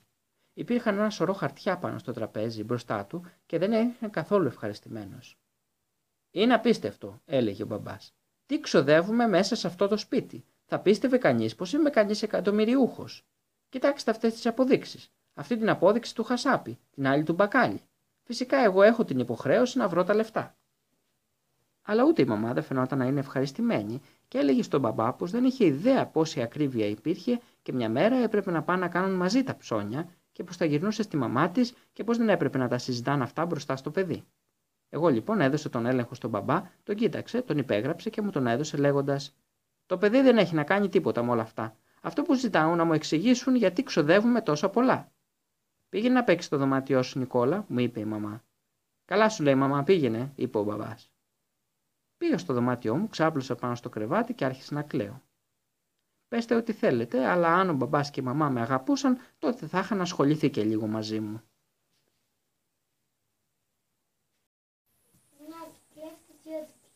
Η Λουίζα Δεν μου άρεσε καθόλου που η μαμά μου είπε πως μία από τις φίλες της θα ερχόταν να πάρει το τσάι της μαζί μας με το κοριτσάκι της. Δεν μου αρέσουν καθόλου τα κορίτσια. Είναι κουτά, δεν ξέρουν να παίζουν τίποτα άλλο από κούκλες και κουμπάρες και κλαίνουν όλη την ώρα. Φυσικά και εγώ κλαίω μερικές φορές, αλλά για πράγματα πιο σοβαρά. Όπως τότε που έσπασα το βάζο του σαλονιού και ο μπαμπάς με μάλωσε και δεν ήταν καθόλου δίκαιο γιατί δεν το έκανα επίτηδες. Και ύστερα ήταν πολύ άσχημο και ξέρω πως ο μπαμπάς δεν θέλει να παίζω μπάλα στο σαλόνι, αλλά έξω έβρεχε. Να είσαι καλός με τη Λουίζα, μου είπε η μαμά μου. Είναι ένα τρισχαριτωμένο κορίτσι και θέλω να της δείξεις πως έχεις καλή ανατροφή. Όταν η μαμά θέλει να δείξω πως έχω καλή ανατροφή, μου βάζει το μπλε μου κουστούμι με το άσπρο που κάμισο και είμαι σαν τον Ανιάν, δηλαδή έχω το χάλι μου. Είπα στη μαμά πως θα προτιμούσα να πήγαινα με τους φίλους μου σινεμά, να δω ένα φιλμ με καουμπόιδες, αλλά η μαμά με κοίταξε με ένα βλέμμα που δεν έδειχνε να αστείευεται καθόλου. Και σε παρακαλώ να μην είσαι απότομος με το κοριτσάκι, διαφορετικά ξέρε πως θα έχεις να κάνεις μαζί μου, είπε η μαμά. Κατάλαβες; Στις 4 η φίλη της μαμάς μου είπε, όπως όλος ο κόσμος, τι μεγάλο αγόρι που είμαι και μου είπε ακόμα Να η Λουίζα. Η Λουίζα και εγώ κοιταχτήκαμε. Είχε δύο ξανθές πλεξούδες, μπλε μάτια, μύτη και φουστάνι κόκκινα. Δώσαμε τα χέρια στα γρήγορα. Η μαμά σέρβιρε το τσάι και ήταν πολύ ωραία, γιατί όταν έχει έρθει κόσμος στο τσάι υπάρχουν και γλυκά με σοκολάτα και μπορεί να πάρει κανείς δύο φορές. Όλη την ώρα η Λουίζα και εγώ δεν ανταλλάξαμε κουβέντα. Φάγαμε χωρίς να κοιταχτούμε καν. Όταν τελειώσαμε, η μαμά είπε: Τώρα, παιδιά, πηγαίνετε να παίξετε. Νικόλα, οδήγησε τη Λουίζα στο δωμάτιό σου και δείξτε τα ωραία σου παιχνίδια. Η μαμά το είπε αυτό με ένα πλατή χαμόγελο, αλλά την ίδια ώρα με κοίταζε με εκείνο το βλέμμα που δεν αστείευεται καθόλου. Η Λουίζα και εγώ πήγαμε στο δωμάτιό μου και εγώ δεν ήξερα τι να της πω. Και ήταν η Λουίζα που μίλησε πρώτη και είπε: Είσαι σαν μαϊμού. Αυτό μου κακοφάνηκε και της απάντησα: Και εσύ δεν είσαι παρά ένα κορίτσι. Και μου έδωσες ένα χαστούκι. Ήθελα πολύ να κλάψω, αλλά κρατήθηκα γιατί η μαμά ήθελε να δείξω πως έχω καλή ανατροφή. Λοιπόν της τράβηξα την πλεξούδα και μου έδωσε μια κλουτσιά στο καλάμι. Εδώ δεν μπόρεσα να μην κάνω ένα όχ όχ γιατί πόνεσα πολύ. Ετοιμαζόμουν να της δώσω ένα χαστούκι όταν η Λουίζα άλλαξε κουβέντα και είπε: Λοιπόν, θα μου δείξεις τα παιχνίδια σου. Ετοιμαζόμουν να της πω ότι ήταν αγορίστικα παιχνίδια όταν είδε τη χνουδωτή μου αρκούδα, εκείνη που την είχα μισοξυρίσει με την ξυριστική μηχανή του μπαμπά. Είχα ξυρίσει μόνο τη μισή, γιατί η μηχανή του μπαμπά δεν άντεξε άλλο. Παίζεις κούκλες, μου είπε η Λουίζα και άρχισε να γελάει. Ετοιμαζόμουν να τη τραβήξω την πλεξούδα και εκείνη να μου δώσει ένα χαστούκι όταν άνοιξε η πόρτα και μπήκαν μέσα οι μαμάδες. Λοιπόν, παιδιά, είπε η μαμά, τα περνάτε καλά; Α, ναι, κυρία, είπε η Λουίζα με ορθά ανοιχτά μάτια, και ύστερα άρχισε να λιγοκλίνει γρήγορα τα βλέφαρα και η μαμά τη φίλησε λέγοντας Αξιολάτρευτη. Είναι, είναι σαν μικρός σπουργετάκι. Και η Λουίζα δούλευε σκληρά με τα βλέφαρά της. Δείξε τα ωραία βιβλία σου με τις εικόνες τη Λουίζα, είπε η μαμά, και η άλλη μαμά είπε πως ήμασταν σαν δύο αγαπημένα μικρά πουλάκια και φύγανε. Έβγαλα τα βιβλία μου από το ντουλάπι και τα έδωσα στη Λουίζα, αλλά δεν καταδέχτηκε να τους ρίξει ούτε μία ματιά και τα πέταξε στο πάτωμα, ακόμα και εκείνο που έχει μέσα ένα σωρό Ινδιάνους και είναι τρομερό. Δεν με ενδιαφέρουν τα βιβλία σου, μου είπε η Λουίζα. Δεν έχει κάτι πιο ευχάριστο. Και ύστερα κοίταξε μες στο ντουλάπι και είδε το αεροπλάνο, το περίφημο εκείνο που είναι απολάστιχο και είναι κόκκινο και πετάει. Α το κάτω, της είπα, αυτό δεν είναι για κορίτσια, είναι το αεροπλάνο μου, και δοκίμασα να της το πάρω. Αλλά η Λουίζα τραβήχτηκε. Είμαι η προσκεκλημένη σου, είπε. Έχω το δικαίωμα να παίξω με όλα τα παιχνίδια. Και αν δεν συμφωνείς, θα φωνάξω τη μαμά μου και θα δούμε ποιος έχει δίκιο. Δεν ήξερα τι να κάνω. Δεν ήθελε να μου το χαλάσει το αεροπλανάκι, αλλά δεν ήθελε να φωνάξει τη μαμά για να έχουμε ένα σωρό φασαρίες. Την ώρα που τα σκεφτόμουν όλα αυτά, η Λουίζα γύρισε τον Έλικα για να κουρδιστεί το αεροπλανάκι και έπειτα το άφησε να πετάξει. Το άφησε από το παράθυρο του δωματίου που ήταν ανοιχτό και το αεροπλάνο πέταξε προς τα έξω. Κοίτα τι έκανες, φώναξα. Μου έχασε το αεροπλάνο μου και άρχισα να κλαίω. Δεν χάθηκε το αεροπλάνο σου, βρεκούτε είπε η Λουίζα. Κοίταξε, έχει πέσει στον κήπο. Δεν έχουμε παρά να κατέβουμε να το πάρουμε. Πήγαμε στο σαλόνι και ρώτησα τη μαμά αν μπορούσαμε να βγούμε έξω να παίξουμε στον κήπο. Και η μαμά είπε πως έκανε πολύ κρύο, αλλά η Λουίζα έκανε το κόλπο με τα βλέφαρα και είπε πως ήθελε να δει τα ωραία μας άνθη. Τότε η μαμά είπε πως είναι ένα αξιολάτρευτος σπουργητάκι και πως έπρεπε να αντιθούμε καλά πριν βγούμε. Πρέπει να μάθω αυτό το κόλπο με τα βλέφαρα. Φαίνεται πως πιάνει πάρα πολύ. Στον κήπο μάζεψα το αεροπλάνο μου που δεν είχε πάθει τίποτα ευτυχώς και η Λουίζα μου είπε: Τι κάνουμε τώρα; Δεν ξέρω, τι είπα. Ήθελες να δεις τα λουλούδια. Κοίτα, υπάρχουν ένα σωρό εκεί. Αλλά η Λουίζα μου είπε πως δεν την ενδιαφέραν τα λουλούδια και πως είχαν επιπλέον τα χάλια τους. Έτσι μου ερχόταν να της δώσω μία στη μύτη της Λουίζας, αλλά δεν τόλμησα, γιατί το παράθυρο του σαλονιού κοιτάζει προς την πλευρά του κήπου και μέσα στο σαλόνι ήταν οι μαμάδες. Δεν έχω παιχνίδια εδώ, είπα, εκτός από την μπάλα μες στον καράζ. Η Λουίζα μου είπε πως αυτό ήταν πολύ καλή ιδέα. Πήγαμε λοιπόν να ψάξουμε για την μπάλα και ήμουν πολύ στεναχωρημένος. Φοβόμουν μήπως με δουν οι φίλοι μου να παίζω με ένα κορίτσι. Στάσω ανάμεσα στα δέντρα και προσπάθησα να πιάσει την μπάλα. Ε, τώρα πια με έκανε να γελάσω η Λουίζα και ύστερα πήρε φόρα και βουπ ένα σουτ τρομερό. Ούτε πρόλαβα καλά-καλά να δω την μπάλα που πέρασε δίπλα μου σαν βολίδα και πήγε και έσπασε το τζάμι του παραθύρου του γκαράζ. Οι μαμάδες βγήκαν τρέχοντας από το σπίτι. Η μαμά μου είδε το παράθυρο του γκαράζ και κατάλαβε τι έγινε αμέσως. Νικόλα, μου είπε, αντί να παίζεις βάρα-βάρα παιχνίδια, θα κάνεις καλύτερα να ασχολείσαι με τους καλεσμένους σου, ιδίως όταν είσαι το... είναι τόσο καλή όσο η Λουίζα. Κοίταξα τη Λουίζα που είχε πάει προς την άλλη πλευρά του κήπου και μύριζε τις μπιγκόνιες. Το βράδυ μου απαγόρεψα να φάω γλυκό και φρούτο, αλλά δεν βαριέσαι. Εκείνο που έχει σημασία είναι πως η Λουίζα είναι υπέροχη. Όταν μεγαλώσω θα την παντρευτώ. Έχει σουτ τρομερό. Η υποδοχή του Υπουργού Μας κατέβασαν όλους στην αυλή και ο διευθυντής ήρθε να μας μιλήσει. «Αγαπητά μου παιδιά», είπε, Έχω τη μεγάλη ευχαρίστηση να σας αναγγείλω πως επί της ευκαιρίας της διαλέψεώς του εκ της πόλεώς μας ο κύριος υπουργός θα μας κάνει την εξαιρετική τιμή να έλθει να επισκεφτεί το σχολείο μας. Δεν θα αγνοείτε ασφαλώς πως ο κύριος υπουργός είναι παλαιός μαθητής του σχολείου μας. Είναι ένα παράδειγμα προς μίμηση δια εσάς, ένα παράδειγμα που επιβεβαιώνει πως εργαζόμενοι σωστά και με πάθος είναι δυνατό να ατενίσετε τα πιο υψηλά πεπρωμένα. Προσδοκώ ο κύριος Υπουργός να έβρει εδώ μια υποδοχή να ξέχαστον και βασίζομαι εις εσάς για να με βοηθήσετε προς εκπλήρωση αυτού του σκοπού. Και ο διευθυντής έστειλε τιμωρία στη γωνία του Κλωτέρ και του Ζωακίμ γιατί δερνόντουσαν. Μετά ο διευθυντής κάλεσε γύρω του τους καθηγητές και τους επόπτες και τους είπε πως είχε φοβερές ιδέες στο μυαλό του για την υποδοχή του Υπουργού. Στο ξεκίνημα όλοι μαζί θα τραγουδούσαν τον εθνικό μας ύμνο και στη συνέχεια τρεις μικροί θα προχωρούσαν προς το μέρος του με λουλούδια και θα του τα πρόσφεραν. Είναι αλήθεια πως έχει καταπληκτικές ιδέες ο διευθυντής και θα είναι μια ωραία έκπληξη για τον Υπουργό να δεχτεί τα λουλούδια. Σίγουρα δεν θα το περιμένει αυτό. Η δασκάλα μας έδειχνε ανήσυχη και αναρωτιέμαι γιατί. Τι βρίσκω αρκετά νευρική τη δασκάλα μας αυτόν τον τελευταίο καιρό; Ο διευθυντής είπε πως θα αρχίζαμε την πρόβα αμέσως και πετάξαμε την πτυχαρά μας, που δεν θα κάναμε μάθημα. Η δεσμηνή Βάντεμπλερκ, που είναι η δασκάλα της οδικής, μας έβαλε να τραγουδήσουμε τον εθνικό ύμνο. Φαίνεται πως δεν ήταν και πολύ πετυχημένος, παρόλο που κάναμε πολύ φασαρία. Είναι αλήθεια πως εμείς τρέχαμε το τραγούδι πιο γρήγορα από τους μεγάλους και τραγουδούσαμε το δεύτερο στίχο, ενώ εκείνη ήταν ακόμα στον πρώτο. Εκτός από το Ρούφους που δεν ήξερε τα λόγια και έκανε λαλά και τον Αλσέστ που δεν τραγουδούσε για και εκείνη την ώρα έτρωγε μια σοκολάτα με αμύγδαλο. Η δεσποινής Βαντεμπλέρκ έκανε χειρονομίες για να μας κάνει να σταματήσουμε, αλλά αντί να μαλώσει τους μεγάλους που καθυστερούσαν, μάλωσε εμάς που τους είχαμε κερδίσει και αυτό δεν ήταν δίκαιο. Ίσως αυτό που έκανε την δεσποινίδα Βαντεμπλέρκ να θυμώσει ήταν ο Ρούφους, που όπως τραγουδούσε με κλειστά τα μάτια δεν είχε καταλάβει πως έπρεπε να σταματήσει και συνέχισε να κάνει λα η δασκάλα μας μίλησε στο διευθυντή και στη δυσπινίδα Βαντεμπλέρκ και ο διευθυντής μας είπε πως μόνο οι μεγάλοι θα τραγουδούσαν. Οι μικροί θα κάνανε μόνο πως τραγουδάνε, ανοιγοκλίνοντας το στόμα χωρίς να ακούγονται. Δοκιμάσαμε και είχε μεγάλη επιτυχία. Αλλά υπήρχε λιγάκι θόρυβος και ο διευθυντής είπε στον Αλσέστ πως δεν χρειαζόταν να κάνει τόσες γκριμάτσες για να φάνει πως τραγουδάει, και ο Αλσέστ του απάντησε πως δεν έκανε πως τραγουδάει, αλλά μασούσε, και ο διευθυντής έβγαλε ένα βαθύ αναστεναγμό. Ωραία, είπε ο διευθυντής. Μετά τον εθνικό ύμνο θα προχωρήσουν οι τρεις μικροί. Ο διευθυντής μας κοίταξε και ύστερα διάλεξε τον Εντ, τον Ανιάν που είναι πρώτος της τάξης και χαϊδεμένος στη δασκάλας και μένα. Κρίμα που δεν υπάρχουν κορίτσια. Θα μπορούσαμε να τα ντύσουμε με τα χρώματα της σημαίας ή θα μπορούσαμε να τους βάζαμε ένα χρωματιστό φιόγκο στα μαλλιά. Είναι πολύ εντυπωσιακό.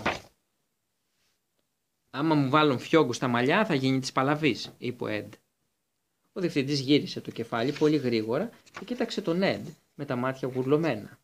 Και το ένα και το άλλο σχεδόν κλειστό εξαιτίας του φρυδιού που είχε βάλει επάνω του. Τι είπες, ρώτησε ο διευθυντής. Τότε η δασκάλα μας είπε γρήγορα: Τίποτα κύριε διευθυντά, έβηξε. Μα όχι, δεσπινή, είπε ο Ανιάν, τον άκουσα, είπε. Μα η δασκάλα δεν τον άφησε να τελειώσει, του είπε πως δεν τον είχε ρωτήσει τίποτα.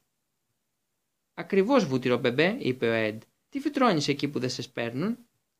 Ο Ανιάν άρχισε να κλαίει και να λέει πως κανείς δεν τον αγαπάει και πως είναι πολύ δυστυχισμένος και ένιωθε άσχημα και θα το έλεγε στον παπά του και θα βλέπαμε αυτό που θα βλέπαμε. Και η δασκάλα είπε στον Έντ να μην μιλάει χωρίς να το, του το επιτρέψουν. Και ο διευθυντής πέρασε το χέρι πάνω από το πρόσωπό τους, σαν να σκουπιζόταν, και ρώτησε τη δασκάλα μας αν αυτή η μικρή συνομιλία είχε τελειώσει και αν μπορούσε να συνεχίσει. Η δασκάλα μας είχε γίνει κατακόκκινης σαν παπαρούνε και αυτό της πήγαινε πάρα πολύ. Είναι σχεδόν το ίδιο όμορφη με τη μαμά αλλά σπίτι μας είναι μάλλον ο μπαμπάς που κοκκινίζει. Ωραία, είπε ο διευθυντής. Αυτά τα τρία παιδιά θα προχωρήσουν προς τον Υπουργό και θα του προσφέρουν λουλούδια. Χρειάζομαι τώρα κάτι που να μοιάζει με ανθοδέσμη για την πρόβα. Ο Ζουμιάς, που είναι επόπτης, είπε: Έχω μια ιδέα, κύριε Διευθυντά, επιστρέφω αμέσως. Και έφυγε τρέχοντας και γύρισε με τρία φτερά ξεσκονίσματος. Ο διευθυντής ξαφνιάστηκε λίγο και ύστερα είπε γιατί όχι; Στο κάτω-κάτω της γραφής για την πρόβα θα μπορούσαμε να κάνουμε τη δουλειά μας. Ο Ζουμιάς έδωσε από ένα φτερό στον Εντ, στον Ανιάν και σε μένα. Ωραία, είπε ο διευθυντής. Τώρα, παιδιά, ας υποθέσουμε πως εγώ είμαι ο κύριος Υπουργός. Εσείς θα με πλησιάσετε και θα μου δώσετε τα φτερά. Εμείς κάναμε όπως μας είπε και του τα δώσαμε. Ο διευθυντής κρατούσε τα φτερά στην αγκαλιά του όταν για μια στιγμή αγρίεψε. Κοίταξε το Σοφρουά και είπε «Εσύ εκεί κάτω, σε είδα να γελάς. Θα ήθελα πολύ να μας έλεγες τι το γελίο βρίσκεις για να γελάσουμε κι εμείς». «Αυτό που είπατε κυρία», απάντησε ο Σοφρουά. «Η ιδέα να, να βάλετε φιόγκους στα μαλλιά του Νικόλα, του Έντ και αυτού του βιτυρομπεμπέ του Ανιάν. Αυτό με έκανε να γελάσω». «Θέλεις να σου κοπανίσω καμιά μπουνιά στη μύτη» ρώτησε ο Έντ. «Ναι», είπε, είπα και ο Ζωφρά μου έδωσε μια καρπαζιά. Αρχίσαμε να παίζουμε ξύλο και πήραν μέρος και οι υπόλοιποι συμμαθητές μας εκτός από τον Ανιάν που κυλιόταν στο χώμα, φωνάζοντας πως δεν είναι βούτυρο και κανένας δεν τον αγαπάει και ο μπαμπάς του θα παραπονιόταν στον Υπουργό. Ο διευθυντής κουνούσε τα φτερά και φώναζε Σταματήστε, σταματήστε επιτέλους. Όλοι τρέχαν από εδώ και από εκεί, η δεσποινής Βαντεμπλερ κλειποθύμησε και ήταν απίθανα. Την επόμενη που ήρθε υπουργός όλα πήγαν θαυμάσια. Αλλά εμείς δεν τον είδαμε γιατί μας είχαν κλειδώσει την αποθήκη και να ήθελε ο υπουργός να μας δει δεν θα μπορούσε γιατί η πόρτα ήταν κλειδωμένη με το κλειδί. Έχει κάτι περίεργες ιδέες ο διευθυντής. Καπνίζω. Καθόμουν στον κήπο χωρίς να κάνω τίποτα όταν ήρθε ο Αλσέστ και με ρώτησε τι κάνω και του είπα τίποτα. Λοιπόν ο Αλσέστ μου είπε «Έλα μαζί μου, έχω κάτι να σου δείξω, θα σπάσουμε πλάκα». Εγώ τον ακολούθησα αμέσως. Το γλαντάμε καλά οι δυο μας. Ο Αλσέστ δεν ξέρω αν σας το έχω πει, είναι φίλος, είναι χοντρός και τρώει όλη την ώρα. Αλλά τώρα δεν έτρωγε. Είχε το χέρι στην τσέπη και την ώρα που περπατούσαμε στο δρόμο, κοίταζε πίσω του, λες και ήθελε να σιγουρευτεί πως δεν μας παρακολουθεί κανείς. Τι θέλεις να μου δείξεις, Αλσέστ, το ρώτησα. Όχι ακόμα, μου είπε. Τελικά, μόλις στρίψαμε από τη γωνία του δρόμου, ο Αλσέστ έβγαλε από την τσέπη του ένα πουρο. Κοίταξε, μου είπε. Είναι αληθινό, όχι από σοκολάτα. Αυτό δεν χρειαζόταν καν να μου το πει. Αν το πουρο ήταν από σοκολάτα, ο Αλσέστ δεν θα μου το έδειχνε, θα το είχε κιόλας φάει. Ήμουν λίγο απογοητευμένος. Ο Αλσέστ μου είπε πως θα σπάγαμε πλάκα. Και τι θα κάνουμε με αυτόν τον πουρο, ρώτησα. Άκου ερώτηση, μου απάντησε ο Αλσέστ. Θα το καπνίσουμε, διάολε. Δεν ήμουν τόσο σίγουρος πως θα ήταν καλή ιδέα να καπνίσουμε το πουρο και είχα την εντύπωση πως δεν θα άρεσε καθόλου στον μπαμπά μου και στη μαμά, αλλά ο Αλσέστ με ρώτησε αν ο μπαμπάς μου και η μαμά μου μου είχαν απαγορεύσει να καπνίζω πουρο. Σκέφτηκα λοιπόν και πρέπει να πω ότι ο μπαμπάς και η μαμά μου μου έχουν απαγορεύσει να ζωγραφίζω στους τοίχους του δωματίου, να μιλάω την ώρα του φαγητού, όταν υπάρχουν επισκέπτες χωρίς να με ρωτήσει κανείς, να γεμίζω την πανιέρα για να παίξω με τη βαρκούλα, να τρώω γλυκά πριν το φαγητό, να χτυπάω τις πόρτες δυνατά, να βάζω το δάχτυλο στη μύτη, να βρίζω, αλλά να καπνίζω πουρο, αυτό ο μπαμπάς και η μαμά δεν μου το έχουν απαγορέψει ποτέ. Βλέπεις, μου είπε ο Αλσέστ. Όπως και να έχει το πράγμα, για να μην έχουμε φασαρίες, θα πάμε να κρυφτούμε κάπου και θα μπορούμε να καπνίσουμε με την ησυχία μας. Εγώ του πρότεινα να πάμε στο έρημο οικόπεδο που δεν είναι και πολύ μακριά από το σπίτι. Ο μπαμπάς δεν περνάει ποτέ από εκεί. Ο Αλσέστ μου είπε πως ήταν πολύ καλή ιδέα και κόντευαμε κιόλας να φτάσουμε στο φράχτη του. Όταν ο Αλσέστ χτύπησε το μέτωπο και με ρώτησε «Έχεις φωτιά» το απάντησα πως όχι. «Και τότε πώς θα ανάψουμε το πουρο» Πρότεινα να ζητήσουμε φωτιά από ένα περαστικό. Είχα κι άλλες φορές δει να ζητάει ο μπαμπάς μου και ήταν πολύ διασκεδαστικό γιατί ο άλλος κύριος δοκίμαζε πάντα να ανάψει τον αναπτήρα του και με τον αέρα δεν τα κατάφερνε. Τότε δίνει το τσιγάρο στον μπαμπά και ο μπαμπάς ακουμπάει το τσιγάρο πάνω στο άλλο και το τσιγάρο του κυρίου τσαλακώνεται συνήθως και ο κύριος δεν είναι βέβαια και πολύ ευχαριστημένος γι' αυτό αλλά ο Λσέστ μου είπε πως δεν θα είμαι στα καλά μου και πως ποτέ ένας κύριος δεν θα μας έδινε τη φωτιά του γιατί είμαστε πολύ μικροί. Κρίμα, θα ευχαριστιόμουν πολύ να τσαλακώσω το τσιγάρο κάποιου κυρίου με το πουρο μας. Και αν πηγαίναμε να αγοράσουμε σπίρτα από ένα περίπτερο, είπα. Έχεις λεφτά, με ρώτησε ο Αλσέστ. Εγώ είπα πως θα μπορούσαμε να τα βάλουμε μισά-μισά, όπως είχαμε κάνει πέρυσι στο τέλος της χρονιάς στο σχολείο για να κάνουμε δώρο στη δασκάλα. Ο Αλσέστ θύμωσε, είπε πως εκείνος έβαζε το πουρο και ήταν σωστό να πληρώσω εγώ τα σπίρτα. Το πλήρωσες το πουρο, το ρώτησα. Όχι, μου είπε ο Αλσέστ. Το βρήκα μέσα στο σιρτάρι του γραφείου του μπαμπά μου και αφού εκείνος δεν καπνίζει πουρα, δεν θα του λείψει και ούτε θα καταλάβει πως το πουρο δεν βρίσκεται πια εκεί. Αφού λοιπόν δεν πλήρωσες το πουρο, δεν υπάρχει κανένας λόγος να πληρώσω εγώ τα σπίρτα, είπα. Τελικά δέχτηκα να αγοράσω τα σπίρτα, αλλά να έρθει μαζί μου μέχρι το περίπτερο και ο Αλσέστ και φοβόμουν να πάω μόνος μου. Πήγαμε στο περίπτερο και η κυρία μας ρώτησε «Τι θέλετε πιτσουνάκια μου» «Σπίρτα» είπα. «Είναι για τους μπαμπάδες μας» είπε ο Αλσέστ. Αλλά δεν ήταν και τόσο έξυπνο αυτό γιατί η κυρία δυσπιστούσε και είπε πως δεν έπρεπε να παίζουμε με σπίρτα και δεν ήθελε να μας πουλήσει και πως ήμασταν βρωμόπεδα. Εμένα μου άρεσε καλύτερα πριν που εγώ και Αλσέστη ήμασταν πιτσουνάκια. Φύγαμε από το περίπτερο πολύ στεναχωρημένοι. Είναι δύσκολο να καπνίσει ένα πουρο όταν είσαι μικρός. Έχω ένα ξάδερφο που είναι πρόσκοπος, μου είπε ο Αλσέστ. Λέει πως του μάθανε να ανάβει φωτιά τρίβοντας τις άκρες δύο ξύλων. Αν ήμασταν πρόσκοποι, θα ξέραμε τι πρέπει να κάνουμε για να καπνίσουμε τον πουρο. Δεν ήξερα πώ μαθαίνουν αυτά τα πράγματα στους προσκόπους, αλλά δεν πρέπει να πιστεύει κανείς όλα όσα λέει ο Αλσέστ. Εγώ δεν είδα ποτέ ένα πρόσκοπο να καπνίζει πούρο. Σε βαρέθηκα και σένα και το πούρο σου, είπα στον Αλσέστ. Γυρίζω σπίτι. Ναι, μου είπε ο Αλσέστ, και εγώ άρχισα να πεινάω και δεν θέλω να καθυστερήσω στο κολατσιό. Υπάρχει και γαλακτομπούρικο. Και ξαφνικά βλέπουμε στο πεζοδρόμιο ένα κουτί σπίρτα. Στα γρήγορα το πήραμε και είδαμε ότι υπήρχε μέσα ακόμα ένα σπίρτο. Ο Αλσέστ ήταν τόσο αναστατωμένος που είχε ξεχάσει και το γαλακτομπούρικο. Και για να ξεχάσει ο Αλσέστ ένα γαλακτομπούρικο πρέπει να είναι φοβερά αναστατωμένος. Πάμε γρήγορα στο οικόπεδο, φώναξε ο Αλσέστ. Τρέξαμε και όταν φτάσαμε στο οικόπεδο μπήκαμε από εκείνο το μέρος του φράχτη που λείπει μια σανίδα. Είναι απίθανο αυτό το έρημο οικόπεδο. Πάμε συχνά εκεί για να παίξουμε. Έχει ό,τι θέλει κανείς εκεί μέσα. Πρασινάδα, λάσπη, πέτρες, παλιά κυβότια, κουτιά από κονσέρβε, γάτες και πάνω απ' όλα ένα αυτοκίνητο. Ένα παλιό αυτοκίνητο φυσικά, δεν έχει πια πόρτες, ούτε ρόδα, ούτε μηχανή, αλλά εμείς διασκεδάζουμε πολύ με αυτό. Κάνουμε βρουμ βρουμ και παίζουμε και το λεωφορείο. Ντριν ντριν, τέρματα αντίφρακα ή φύγε, πλήρες. Είναι απίθανο. Πάμε να καπνίσουμε μέσα στο αυτοκίνητο, είπε ο Αλσέστ. Μπήκαμε λοιπόν μέσα και καθ... μόλις καθίσαμε, η σούστησε από τα καθίσματα έκανε ένα φοβερό τρίξιμο, όπως η πολυθρόνα του παππού στο σπίτι της γιαγιάς, που δεν θέλει να τη φτιάξει γιατί λέει πως της θυμίζει τον παππού. Ο Αλσέστ δάκωσε την άκρη του πούρου και την έφτισε. Μου είπε πως το είδε να το, κάνουμε, να το κάνουν αυτό σε ένα φιλμ αστυνομικό.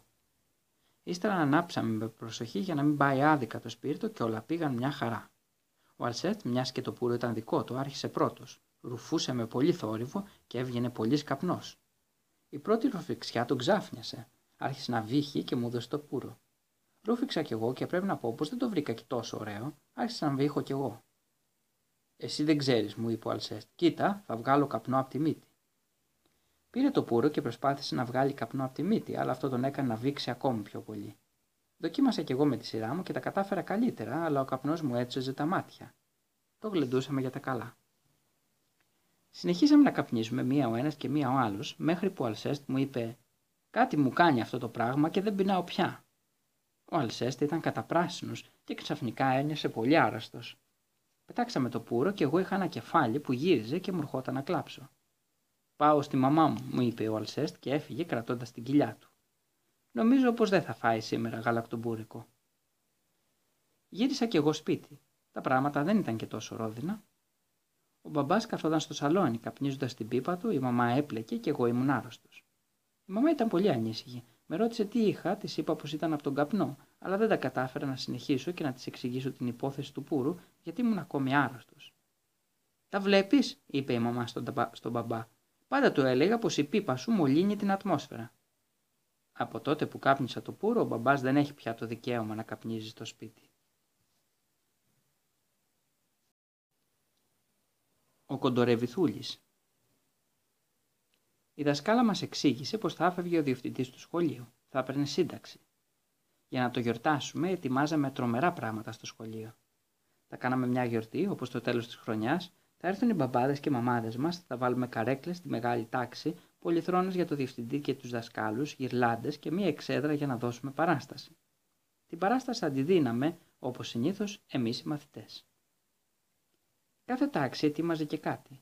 Οι μεγάλοι θα κάναν γυμναστικές επιδείξεις. Ανεβαίνουν ο ένας πάνω στον άλλον και εκείνος που είναι πιο ψηλά κουνάει μια σημεούλα και όλοι χειροκροτάνε. Το κάνανε και την περασμένη χρονιά και ήταν πάρα πολύ ωραία, παρόλο που δεν τα κατάφεραν μέχρι τέλος, γιατί πέσανε πριν προλάβουν να κουνήσουν το σημαίακι. Η μεγαλύτερη τάξη από εμάς θα χορέψει. Θα ντυθούν όλοι χωρικοί με τσόκαρα, αλλά αντί να κουνάνε σημεούλα θα κουνάνε μαντίλια και θα φωνάζουν χόπλα. Και εκείνοι το έκαναν στο τέλος της περασμένης χρονιάς. Δεν ήταν το ίδιο όμορφο όπως της γυμναστικής, αλλά αυτοί δεν πέσανε κάτω. Μία άλλη τάξη θα τραγουδήσει ένα τραγούδι και ένας παλιός μαθητής θα διαβάσει ένα χαιρετισμό και θα μας πει πως επειδή ο διευθυντής μας του έδωσε σωστές συμβουλές, έγινε σωστός άνθρωπος και γραμματέας στη Δημαρχία. Αυτό που θα κάνουμε εμείς θα είναι κάτι το υπέροχο. Η δασκάλα μας είπε πως θα παίξουμε ένα έργο. Ένα έργο όπως το θέατρο και όπως την τηλεόραση του Κλωτέρ, γιατί ο μπαμπάς δεν θέλησε να αγοράσει ακόμα παπουτσωμένος γάτος. Και σήμερα στην τάξη θα κάνουμε την πρώτη πρόβα. Η δασκάλα θα μας πει ποιους ρόλους θα παίξουμε. Ο Ζωφρά κατά τύχη ήρθε ντυμένος καουμπόης. Ο μπαμπάς του είναι πολύ πλούσιος και το αγοράζει ένα σωρό πράγματα, αλλά στην δασκάλα δεν αρέσει και τόσο η μεταφίεση του καουμπόη. Σου έχω ξαναπεί Ζωφρουά, του είπε, πως δεν μου αρέσουν να σε βλέπω να έρχεσαι μεταμφιεσμένο στο σχολείο. Εξάλλου δεν υπάρχουν καουμπόιδες σε αυτό το έργο. Δεν υπάρχουν καουμπόιδες, ρώτησε ο Ζωφρά. Και το λέτε έργο αυτό, δεν πρόκειται να έχει επιτυχία. Και η δασκάλα τον τιμώρησε. Η ιστορία του έργου είναι μπλεγμένη και γι' αυτό δεν πολύ κατάλαβα όταν η δασκάλα μας τη διηγήθηκε. Ξέρω πως υπάρχει ο Κοντορεβιθούλης που ψάχνει τα αδέλφια του και συναντάει τον παπουτσωμένο δράκο και υπάρχει και ο Μαρκίσιος στην Καραμπά και ένας δράκος που θέλει να φάει τα αδέλφια του Κοντορεβιθούλη και ο παπουτσωμένος γάτος βοηθάει τον Κοντορεβιθούλη να νικήσει τον δράκο που γίνεται καλός και νομίζω πως στο τέλος δεν τρώει τα αδέλφια του Κοντορεβιθούλη και όλος ο κόσμος είναι ευχαριστημένος και τρώει άλλα πράγματα. Για να δούμε λοιπόν, είπε η δασκάλα. Ποιος θα παίξει το ρόλο του Κοντορεβιθούλη. Εγώ δεν σπινεί, είπε ο Ανιάν. Είναι πρώτος ρόλος και είμαι πρώτος στην τάξη. Είναι αλήθεια πως ο Ανιάν είναι πρώτος στην τάξη και είναι επίσης χαϊδεμένος και πολύ κακός συμμαθητής, που κλαίει όλη την ώρα και φοράει γυαλιά και εξαιτίας τους δεν μπορούμε να το δέρνουμε πολύ συχνά. Σου ταιριάζει τόσο να παίξεις τον κοντορεβιθούλη όσο εγώ πλέκω δαντέλες, είπε ο Εντ. Ένας φίλος και ο Ανιάν άρχισε να κλαίει και η δασκάλα τιμώρησε τον Εντ και τον έστειλε να σταθεί όρθιος δίπλα στον πίνακα μαζί με τον Ζωφρουά. Χρειάζομαι έναν δράκο τώρα, είπε η δασκάλα. Ένα δράκο που θέλει να φάει τον κοντρεβιδούλη. Εγώ πρότεινα να κάνει ο Αλσές το δράκο γιατί είναι πολύ χοντρός και τρώει όλη την ώρα. Αλλά ο Αλσές δεν συμφωνούσε, κοίταξε τον Ανιάν και είπε: Δεν τρώω από αυτό το πράγμα εγώ. Είναι πρώτη φορά που είδε τον Αλσέστ να κοιτάζει με τόση αηδία. Είναι αλήθεια πως η ιδέα να φάει κανείς τον Ανιάν δεν φέρνει και τόσο όρεξη. Ο Ανιάν καταστηναχωρήθηκε και δεν να το, που δεν θέλει να το φάνε. Αν δεν πάρεις πίσω αυτό που είπες, φώναξε ο Ανιάν, θα παραπονεθώ στους γονείς μου και θα κάνω ό,τι μπορώ για να αποβληθείς από το σχολείο. Σιωπή, φώναξε η δασκάλα. Αλσέστ θα κάνεις τους χωρικούς και έπειτα θα κάνεις τον υποβολέα για να βοηθάς τους συμμαθητέ σου την ώρα της πρόβας. Η ιδέα να ψιθυρίζει τους συμμαθητές του, όπως όταν σηκώνεται κανείς στον πίνακα, άρεσε πολύ στον Αλσέστ. Πήρε ένα μπισκότ από την τσέπη, το έβαλε στο στόμα και είπε: Μάστα. Ορίστε τρόπο να εκφράζεται κανείς, φώναξε η δασκάλα. Μπορείς να μιλήσεις σωστά, σε παρακαλώ. Μάστα δεσπινή, διόρθωσε ο Αλσέστ και η δασκάλα αναστέναξε πολύ βαθιά, δείχνει να είναι κουρασμένη αυτές τις μέρες. Για παπουτσωμένο γάτο η δασκάλα είχε την στην αρχή διαλέξει το Μεξάν. Του είπε πως θα είχε ένα ωραίο κουστούμι, ένα σπαθί, μουστάκια και ουρά. Ο Μεξάν ήταν σύμφωνος για το ωραίο κουστούμι, τα μουστάκια και κυρίως για το σπαθί, αλλά δεν ήθελε να ακούσει τίποτα για ουρά. Θα μοιάζομαι με ημού, είπε. Ε, και, είπε ο Ζωακίμ, δεν είσαι; Και ο Μεξάν του έδωσε μια κλωτσιά. Ο Ζωακίμ του έδωσε μια σφαλιάρα, η δασκάλα τους έδωσε τιμωρία και μου είπε πως ο παπουτσωμένος γάτος θα ήμουν εγώ. Και αν αυτό δεν μου άρεσε, τότε δεν είχα παρά να ακολουθήσω τους άλλους, γιατί είχε βαρεθεί πια αυτή τη συμμορία από παλιόπαιδα και λοιπόν τους γονείς μας που έπρεπε να μας αναθρέψουν και αυτό θα συνεχίζονταν, αν αυτό συνεχίζονταν θα καταλήγαμε στα κάτεργα. Αλλά λυπόταν τους φρουρούς μας, τους καημένους. Αφού διάλεξε το Ρούφους να κάνει το δράκο και τον Κλωτέρ να κάνει το Μαρκίσιο Καραμπά, η δασκάλα μας έδωσε φύλλα γραμμένα στη γραφομηχανή που ήταν γραμμένα αυτά που θα λέγαμε. Η δασκάλα είδε πως υπήρχαν ένα σωρό μαζεμένοι στον πίνακα τιμωρία και τους είπε να έρθουν για να βοηθήσουν τον Αλσέστ να παριστάνει τους χωρικούς. Ο Αλσέστ δεν ήταν ευχαριστημένος, ήθελε να κάνει το πλήθος μόνος του, αλλά η δασκάλα του είπε να σοπάσει. Ωραία, είπε η δασκάλα. Αρχίζουμε. Διαβάστε καλά τους ρόλους σας. Ανιάν, κοίταξε τι θα κάνεις. Φτάνεις εδώ, είσαι απελπισμένος μέσα στο δάσος και ψάχνεις τα αδέλφια σου. Βρίσκεσαι μπροστά στον Νικόλα, στον Νικόλα τον, τον παπουτσωμένο γάτο. Εσείς οι υπόλοιποι που κάνετε το πλήθος, τους χωρικούς, θα πείτε όλοι μαζί Μα είναι ο κοντορεβιθούλης και ο παπουτσωμένος γάτος. Ξεκινάμε. Στάθηκε μπροστά στο, σταθήκαμε μπροστά στον πίνακα. Εγώ είχα βάλει ένα χάρακα στη ζώνη μου για σπαθί και ο Ανιάν άρχισε να διαβάζει το ρόλο του. Τα αδέλφια μου, είπε. Πού είναι τα αδέλφια μου; Τα αδέλφια μου, φώναξε και ο Αλσέστ. Πού είναι τα αδέλφια μου; Μα επιτέλους, Αλσέστ, τι κάνεις εκεί, ρώτησε η δασκάλα. Μα, είπε ο Αλσέστ, δεν είπαμε πώς θα κάνω τον υποβολέα. Δεσποινή, είπε ο Ανιάν, όταν ο Αλσέστ κάνει τον υποβολέα μου, φτύνει ψίχουλα από μπισκότα πάνω στα γυαλιά μου και δεν βλέπω τίποτα. Θα παραπονεθώ στους γονείς μου. Και ο Ανιάν έβγαλε τα γυαλιά για να τα σκουπίσει. Ο Αλσέστ δεν έχασε την ευκαιρία και του έδωσε ένα χαστούκι. Στη μύτη, φώναξε ο Εντ. Δώσ' του μπουνιά στη μύτη. Ο Ανιάν άρχισε να φωνάζει και να κλαίει. Είπε πως ήταν δυστυχισμένος και πως θέλουν να το σκοτώσουν και κυλίστηκε στο πάτωμα. Ο Μεξάνος, ο Ζωακίμ και ο Ζωφρουά άρχισαν να κάνουν το πλήθος. Μα είναι κοτορεβιθούλε, λέγανε, και ο παπουτσωμένος γάτος. Εγώ μονομαχούσα με το ρούφους. Είχα ένα το χάρακα και εκείνος ένα φτερό ξεσκονίσματος. Η πρόβα προχωρούσε θαυμάσια, όταν ξαφνικά η δασκάλα φώναξε: Φτάνει, στις θέσεις σας. Δεν θα παίξετε αυτό το έργο στη γιορτή. Δεν θέλω ο κύριος διευθυντής να δει αυτό το πράγμα. Μείναμε όλοι με ανοιχτό το στόμα. Ήταν η πρώτη φορά που ακούγαμε τη δασκάλα να τιμωρεί τον διευθυντή.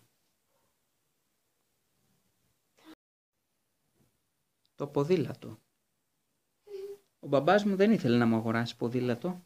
Έλεγε πάντα πως τα παιδιά είναι απρόσεκτα και θέλουν να κάνουν ακροβατικά. Σπάνε τα ποδήλατά τους και τρώνε τα μούτρα τους. Εγώ έλεγα στον μπαμπά μου πως θα είμαι προσεκτικός και έπειτα έβαζα τα κλάματα, κατέβαζα τα μούτρα και έλεγα πως θα έφευγα από το σπίτι και στο τέλος ο μπαμπάς μου είπε πως θα μου έπαιρνε ένα ποδήλατο αν ερχόμουν μέσα στους 10 πρώτους στο πρόχειρο διαγώνισμα αριθμητικής.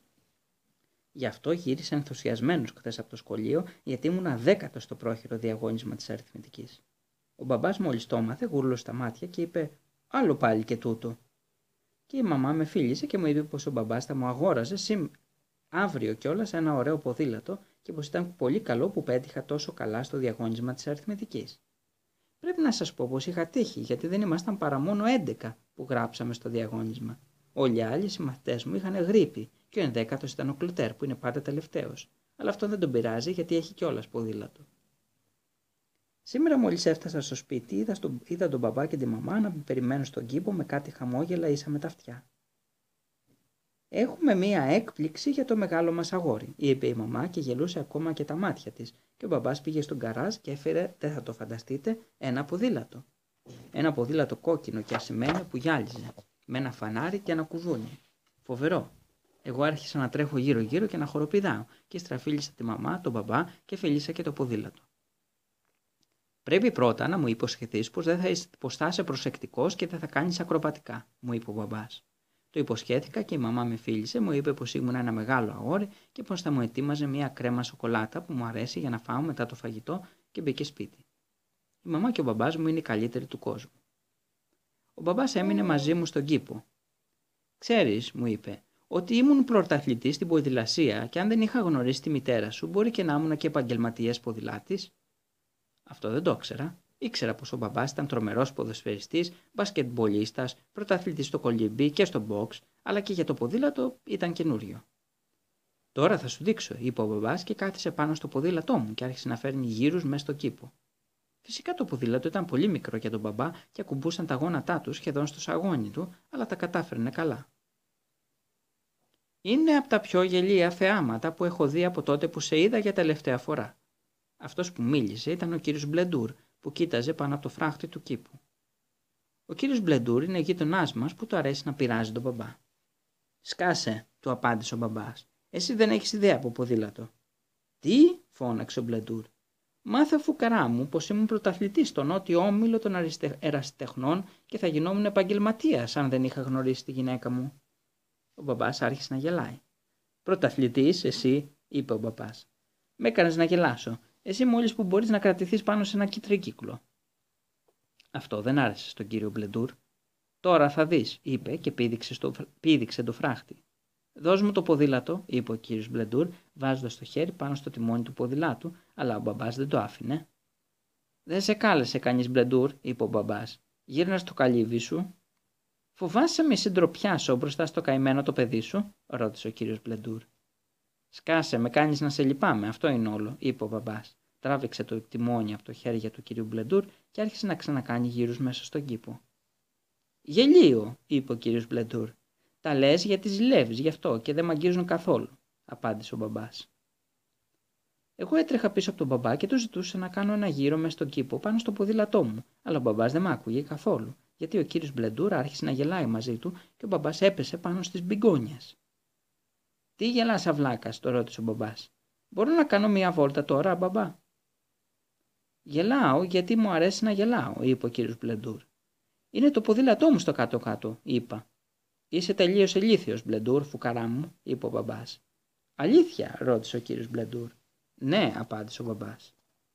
Λοιπόν, τότε ο κύριος Μπλεντούρ πλησίασε τον μπαμπά, τον έσβοξε και εκείνος έπεσε με το ποδήλατο μέσα στις μπιγκόνιες. «Το ποδήλατό μου», φώναξα.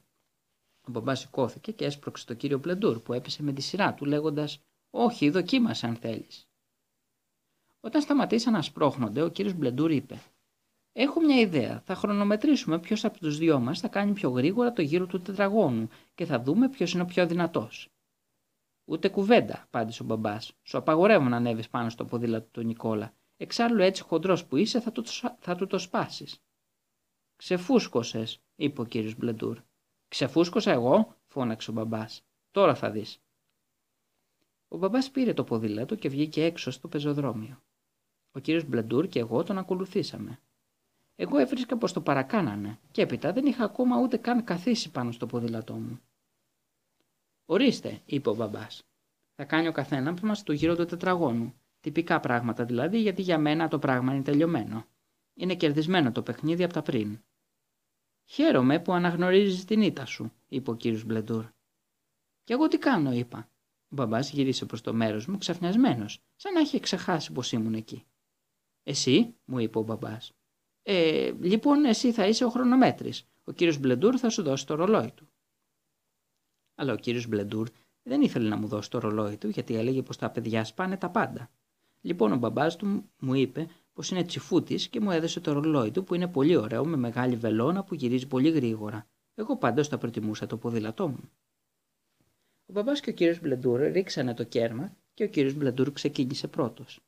Είναι αλήθεια πολύ χοντρός ο κύριος Μπλεντούρ. Καλά-καλά δεν φαινόταν το ποδήλατο και οι περαστικοί γυρίσαν να το δουν και γελούσαν με την καρδιά τους. Δεν έτρεχε και πολύ γρήγορα και ύστερα έστρεψε στη γωνία προς την κατηφόρα. Όταν τον είδαμε να επιστρέφει από την άλλη γωνία, ο κύριος Μπλεντούρ ήταν κατακόκκινος με τη γλώσσα έξω και έκανε ένα σωρό ζιγζάκ, ανεβαίνοντας ως εμάς. Πόσο, ρώτησε όταν έφτασε κοντά μου. Δύο λεπτά και μεγάλη βενόλα μεταξύ του πέντε και του έξι, απάντησα. Ο μπαμπάς άρχισε να γελάει. «Όχ, γέρο μου», είπε. «Με σένα ο γύρος της Γαλλίας θα κρατούσε έξι μήνες».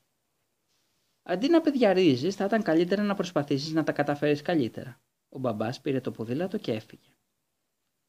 Ο κύριος Μπλεντούρ ξεφυσούσε και εγώ κοίταζα το ρολόι και περίμενα. Εγώ ήθελα φυσικά να κερδίσω ο μπαμπάς, αλλά το ρολόι προχωρούσε και είδαμε να δείχνει δύο λεπτά και ύστερα δύο και δέκα. Κέρδισα, είμαι πρωταθλητής, φώναξε ο κύριος Μπλεντούρ. Στα πέντε λεπτά ο μπαμπάς δεν είχε γυρίσει ακόμα. Περίεργο, είπε ο κύριος Μπλεντούρ. Θα πρέπει να πάμε να δούμε τι συμβαίνει. Και τότε είδαμε τον μπαμπά. Ερχόταν με τα πόδια. Το παντελόνι του ήταν κρατούσε με το μαντίλι τη μύτη του και με το άλλο χέρι έσαιρνε το ποδήλατο. Το τιμόνι είχε γυρίσει ανάποδα, η ρόδα είχε στραβώσει τελείως, το λάστιχο ήταν σκασμένο και το φανάρι σπασμένο. Έπεσα πάνω σε ένα σκουπίδο ντενεκέ, είπε ο μπαμπάς. Την άλλη μέρα μίλησα στο διάλειμμα με τον Κλωτέρ. Μου είπε πως το ίδιο περίπου έγινε και με το δικό του πρώτο ποδήλατο. Τι τα θες, μου είπε ο Κλωτέρ. Οι μπαμπάδες όλοι οι ίδιοι. Κάνουν τους ξύπνιους και αν δεν προσέξουν σπάνε τα ποδήλατα και τρώνε τα μούτρα τους. Αρρώστησα. Αισθανόμουν πολύ καλά χθες. Απόδειξη ότι έφαγα ένα σωρό καραμέλες, μπισκότα, πάστες, τηγανιτές πατάτες και παγωτά. Και τη νύχτα αναρωτιέμαι γιατί έτσι στα καλά καθούμενα αρρώστησα πολύ άσχημα. Το πρωί ήρθε ο γιατρός. Όταν μπήκε στην κάμαρή μου, έκλαψα περισσότερο από συνήθεια παρά για άλλο λόγο, γιατί το ξέρω καλά. Ο γιατρός είναι πολύ καλός. Και ύστερα μου αρέσει όταν βάζει το αυτί, μου, το αυτί του στο στήθος μου, γιατί είναι φαλακρός και βλέπω το κεφάλι του που γυαλίζει ακριβώς κάτω από τη μύτη μου και σπάω πλάκα. Ο γιατρός δεν έμεινε για πολύ, μου έδωσε ένα σκαμπιλάκι στο μάγουλο και είπε στη μαμά να μην φάει τίποτα σήμερα και κυρίως να μείνει ξαπλωμένος και να ξεκουραστεί. Και έφυγε. Η μαμά μου είπε: Άκουσες τι είπε ο γιατρός, ελπίζω να είσαι ήσυχος και υπάκουος. Εγώ της είπα να μην ανησυχεί. Είναι αλήθεια, την αγαπάω πολύ τη μαμά και την ακούω πάντα. Είναι καλύτερα έτσι γιατί αλλιώς έχω κακά ξεμπερδέματα. Πήρα ένα βιβλίο και άρχισα να διαβάζω. Ήταν πολύ ωραίο, με εικόνες παντού και μιλούσε για ένα αρκουδάκι που χανόταν στο δάσος, όπου υπήρχαν και νυγοί. Εμένα μου αρέσουν καλύτερα ιστορίες με καουμπόιδες, αλλά η θεία Πουλχερία σε όλα μου τα γενέθλια μου κάνει δώρα βιβλία γεμάτα αρκουδάκια, λαγουδάκια, γατάκια και κάθε είδους μικρά ζωάκια. Φαίνεται πως τη αρέσουν πολύ της θείας Πουλχερίας αυτά τα βιβλία. Βρισκόμουν στο σημείο που ο κακός λύκος ετοιμαζόταν να φάει το καημένο το αρκουδάκι όταν μπήκε η μαμά και πίσω της ο Αλσέστ. Ο Αλσέστ είναι ένας φίλος, εκείνος που είναι πολύ χοντρός και όλη την ώρα τρώει. Κοίτα, Νικόλα, μου είπε η μαμά, ο φίλος ο Αλσέστ ήρθε να σου κάνει επίσκεψη. Δεν είναι πολύ ευγενικό. Καλημέρα, Αλσέστ, είπα. Είσαι απίθανος. Η μαμά άρχισε να μου λέει πως δεν έπρεπε όλη την ώρα να λέω απίθανος, όταν πρόσεξε το κουτί που είχε κάτω από τη μασχάλη του Αλσέστ. Τι έχεις εκεί, Αλσέστ, το ρώτησε. Σοκολατάκια, απάντησε αυτός. Η μαμά του είπε ότι ήταν πολύ ευγενικό αυτό, αλλά δεν ήθελε να μου δώσει σοκολατάκια γιατί δεν έπρεπε να φάω τίποτα σήμερα. Ο Αλσέστ είπε στη μαμά πως δεν του πέρασε ούτε μια στιγμή από το μυαλό να μου δώσει τα σοκολατάκια. Τα είχε κουβαλήσει για να τα φάει ο ίδιος, και αν ήθελα σοκολατάκια δεν είχα παρά να πάω να αγοράσω. Όχι δηλαδή να του φάω και τα σοκολατάκια του. Η μαμά κοίταξε τον Αλσέστ λίγο ξαφνιασμένη, αναστέναξε και βγήκε λέγοντάς μας να είμαστε φρόνιμοι. Ο Αλσέστ κάθισε δίπλα στο κρεβάτι μου και με κοίταζε χωρίς να μιλάει, τρώγοντας τα σοκολατάκια του. Αυτό μου άνοιξε την όρεξη. Αλσέστ, του είπα, μου δίνεις από τα σοκολατάκια σου; Μπας και είσαι άρρωστος, μου απάντησε ο Αλσέστ. Αλσέστ, δεν είσαι απίθανος, του είπα. Ο Αλσέστ μου είπε πως δεν έπρεπε να λέω όλη την ώρα απίθανος και έβαλε στο στόμα δύο σοκολατάκια. Πλακωθήκαμε λοιπόν στο ξύλο. Η μαμά έφτασε τρέχοντας και δεν ήταν καθόλου ευχαριστημένη. Μας χώρισε, μας μάλωσε και έπειτα είπε στον Αλσέστ να φύγει. Εγώ λυπήθηκα που είδα τον Αλσέστ να φεύγει. Περνούσαμε απίθανα οι δυο μας αλλά κατάλαβα πως ήταν καλύτερα να μην φέρω αντίρρηση. Φαινόταν η μαμά να μην αστείευεται καθόλου. Ο Αλσέστ μου έσφιξε το χέρι, μου είπε γεια και έφυγε. Τον αγαπώ πολύ τον Αλσέστ, είναι φίλος. Η μαμά σαν κοίταξε το κρεβάτι μου έβαλε τις φωνές. Πρέπει να σας πω πω με τον καυγά λιώσανε μερικά σοκολατάκια πάνω στα σεντόνια. Υπήρχαν επίσης μερικά πάνω στην πιτζάμα μου και στα μαλλιά μου. Η μαμά μου είπε πως είμαι ανυπόφορος και άλλαξε τα σεντόνια, με πήγε στο μπάνιο και μέτρηξε, με, μέτρηψε με ένα σφουγγάρι και με κολόνια και μου έβαλε μια καθαρή πιτζάμα, την μπλε με τις ρίγες. Μετά με βάλε στο κρεβάτι, μου είπε να μην, το να μην την ξανά απασχολήσω. Έμεινα μόνος και ξανάρχισα να διαβάζω το βιβλίο, εκείνο με το αρκουδάκι. Ο βρωμολίκος δεν κατάφερε να φάει το αρκουδάκι γιατί ένας κυνηγός το σκότωσε, αλλά αμέσως μετά είναι ένα λιοντάρι ήθελε να φάει το αρκουδάκι και το αρκουδάκι δεν το βλέπε γιατί ήταν απασχολημένο να τρώει μέλι. Όλα αυτά μου ανοίγανε όλο και πιο πολύ την όρεξη. Σκέφτηκα να φωνάξω τη μαμά, αλλά θα με μάλωνε. Μου είχε πει να μην την ξαναπασχολήσω. Σηκώθηκα λοιπόν να πάω να δω μήπως υπήρχε κάτι καλό στο ψυγείο. Υπήρχαν ένα σωρό ωραία πράγματα στο ψυγείο μας. Τρώμε πολύ καλά σπίτι μας. Πήρα λοιπόν ένα μπούτι από κοτόπουλο. Είναι ωραίο κρύο. Μια πάστα σοκολατίνα και ένα μπουκάλι γάλα. Νικόλα, άκουσα να φωνάζουν πίσω μου. Τρώμαξα και μου πέσαν όλα από τα χέρια. Ήταν μαμά που είχε μπει στην κουζίνα και σίγουρα δεν περίμενε να με βρει εκεί. Μόλις την είδα πολύ αχρεαμένη, έβαλα τα κλάματα. Η μαμά δεν είπε τίποτα, με πήγε στο μπάνιο, με έτριψε με το σφουγγάρι και με την κολόνια και μου βάλε άλλη πιτζάμα γιατί εκείνη που φορούσα έγινε χάλια από το γάλα και την πάστα. Η μαμά μου έβαλε την κόκκινη καρό πιτζάμα και με έστειλε να πλαγιάσω γρήγορα γιατί έπρεπε να σφουγγαρίσει την κουζίνα. Γυρίζοντας δεν θέλησα να συνεχίσω το βιβλίο με το αρκουδάκι όπου όλοι θέλαν να φάνε. Είχα βαρεθεί αυτή την αρκούδα που με έκανε να κάνω εννοησίες. Αλλά βαριόμουν να μένω έτσι, χωρίς να κάνω τίποτα. Αποφάσισα λοιπόν να ζωγραφίσω. Πήγα λοιπόν και πήρα ό,τι μου χρειαζόταν από το γραφείο του μπαμπά. Δεν θέλησα να πάρω τα όμορφα άσπρα φύλλα χαρτιού που είχαν γραμμένο στη γωνία με γυαλιστρά γράμματα το όνομά του, γιατί θα με μάλωναν. Προτίμησα να πάρω κάτι φύλλα χαρτί που ήταν γραμμένα από τη μία μεριά και θα ήταν σίγουρα άχρηστα. Πήρα επίσης το παλιό στυλό του μπαμπά που δεν το χρησιμοποιεί πια.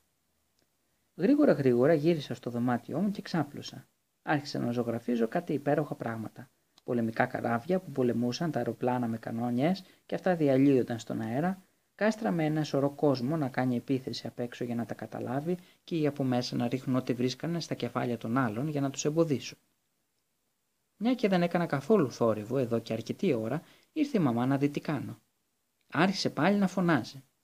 Πρέπει να σας πω ότι το στυλό του μπαμπά χάνει λίγο μελάνι, γι' αυτό και ο μπαμπάς δεν το χρησιμοποιεί. Είναι πολύ πρακτικό για να ζωγραφίζεις εκρήξεις, αλλά γέμισε παντού μελάνια. Επάνω μου, στα σεντόνια, στο κρεβάτι. Η μαμά θύμβωσε πάρα πολύ, και ακόμη περισσότερο για το χαρτί που ζωγράφιζα, γιατί καθώς φαίνεται αυτό που ήταν γραμμένο από την άλλη μεριά του χαρτιού ήταν πολύ σοβαρό για τον μπαμπά. Η μαμά με σήκωσε, άλλαξε τα σεντόνια, με πήγε στο μπάνιο, μέτρηψε με ελαφρόπατρα με το σφουγγάρι και ό,τι έμενε στον πάτο του μπουκαλιού της κολόνιας, μου έβαλε ένα παλιό πουκάμισο του μπαμπά αντί για πιτζάμα, γιατί η πιτζάμα καθαρή δεν είχα άλλη. Το βράδυ ο γιατρός ήρθε να βάλει το κεφάλι του στο στήθος μου, του τράβηξα το, το αυτί, μου έδωσε ένα σκαμπίλι στο μάγουλο και μου είπε πως είχα γίνει καλά και μπορούσα να σηκωθώ αν ήθελα. Αλλά σήμερα φαίνεται πως δεν έχουμε τύχει στο σπίτι με τις αρρώστιες. Ο γιατρός βρήκε πως η όψη της μαμάς ήταν πολύ άσχημη και της είπε πως έπρεπε να πάρει κάτι χάπια και να πλαγιάσει.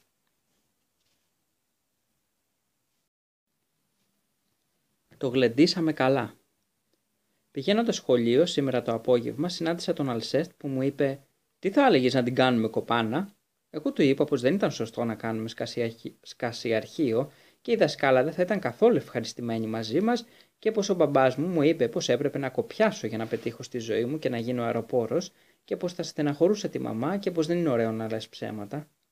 Ο Αλσέστ μου απάντησε πως σήμερα το απόγευμα είχαμε αριθμητική. Λοιπόν, και εγώ του είπα εντάξει και την κάναμε κοπάνα. Αντί να πάμε προς το σχολείο, πήραμε τρέχοντας στην αντίθετη κατεύθυνση.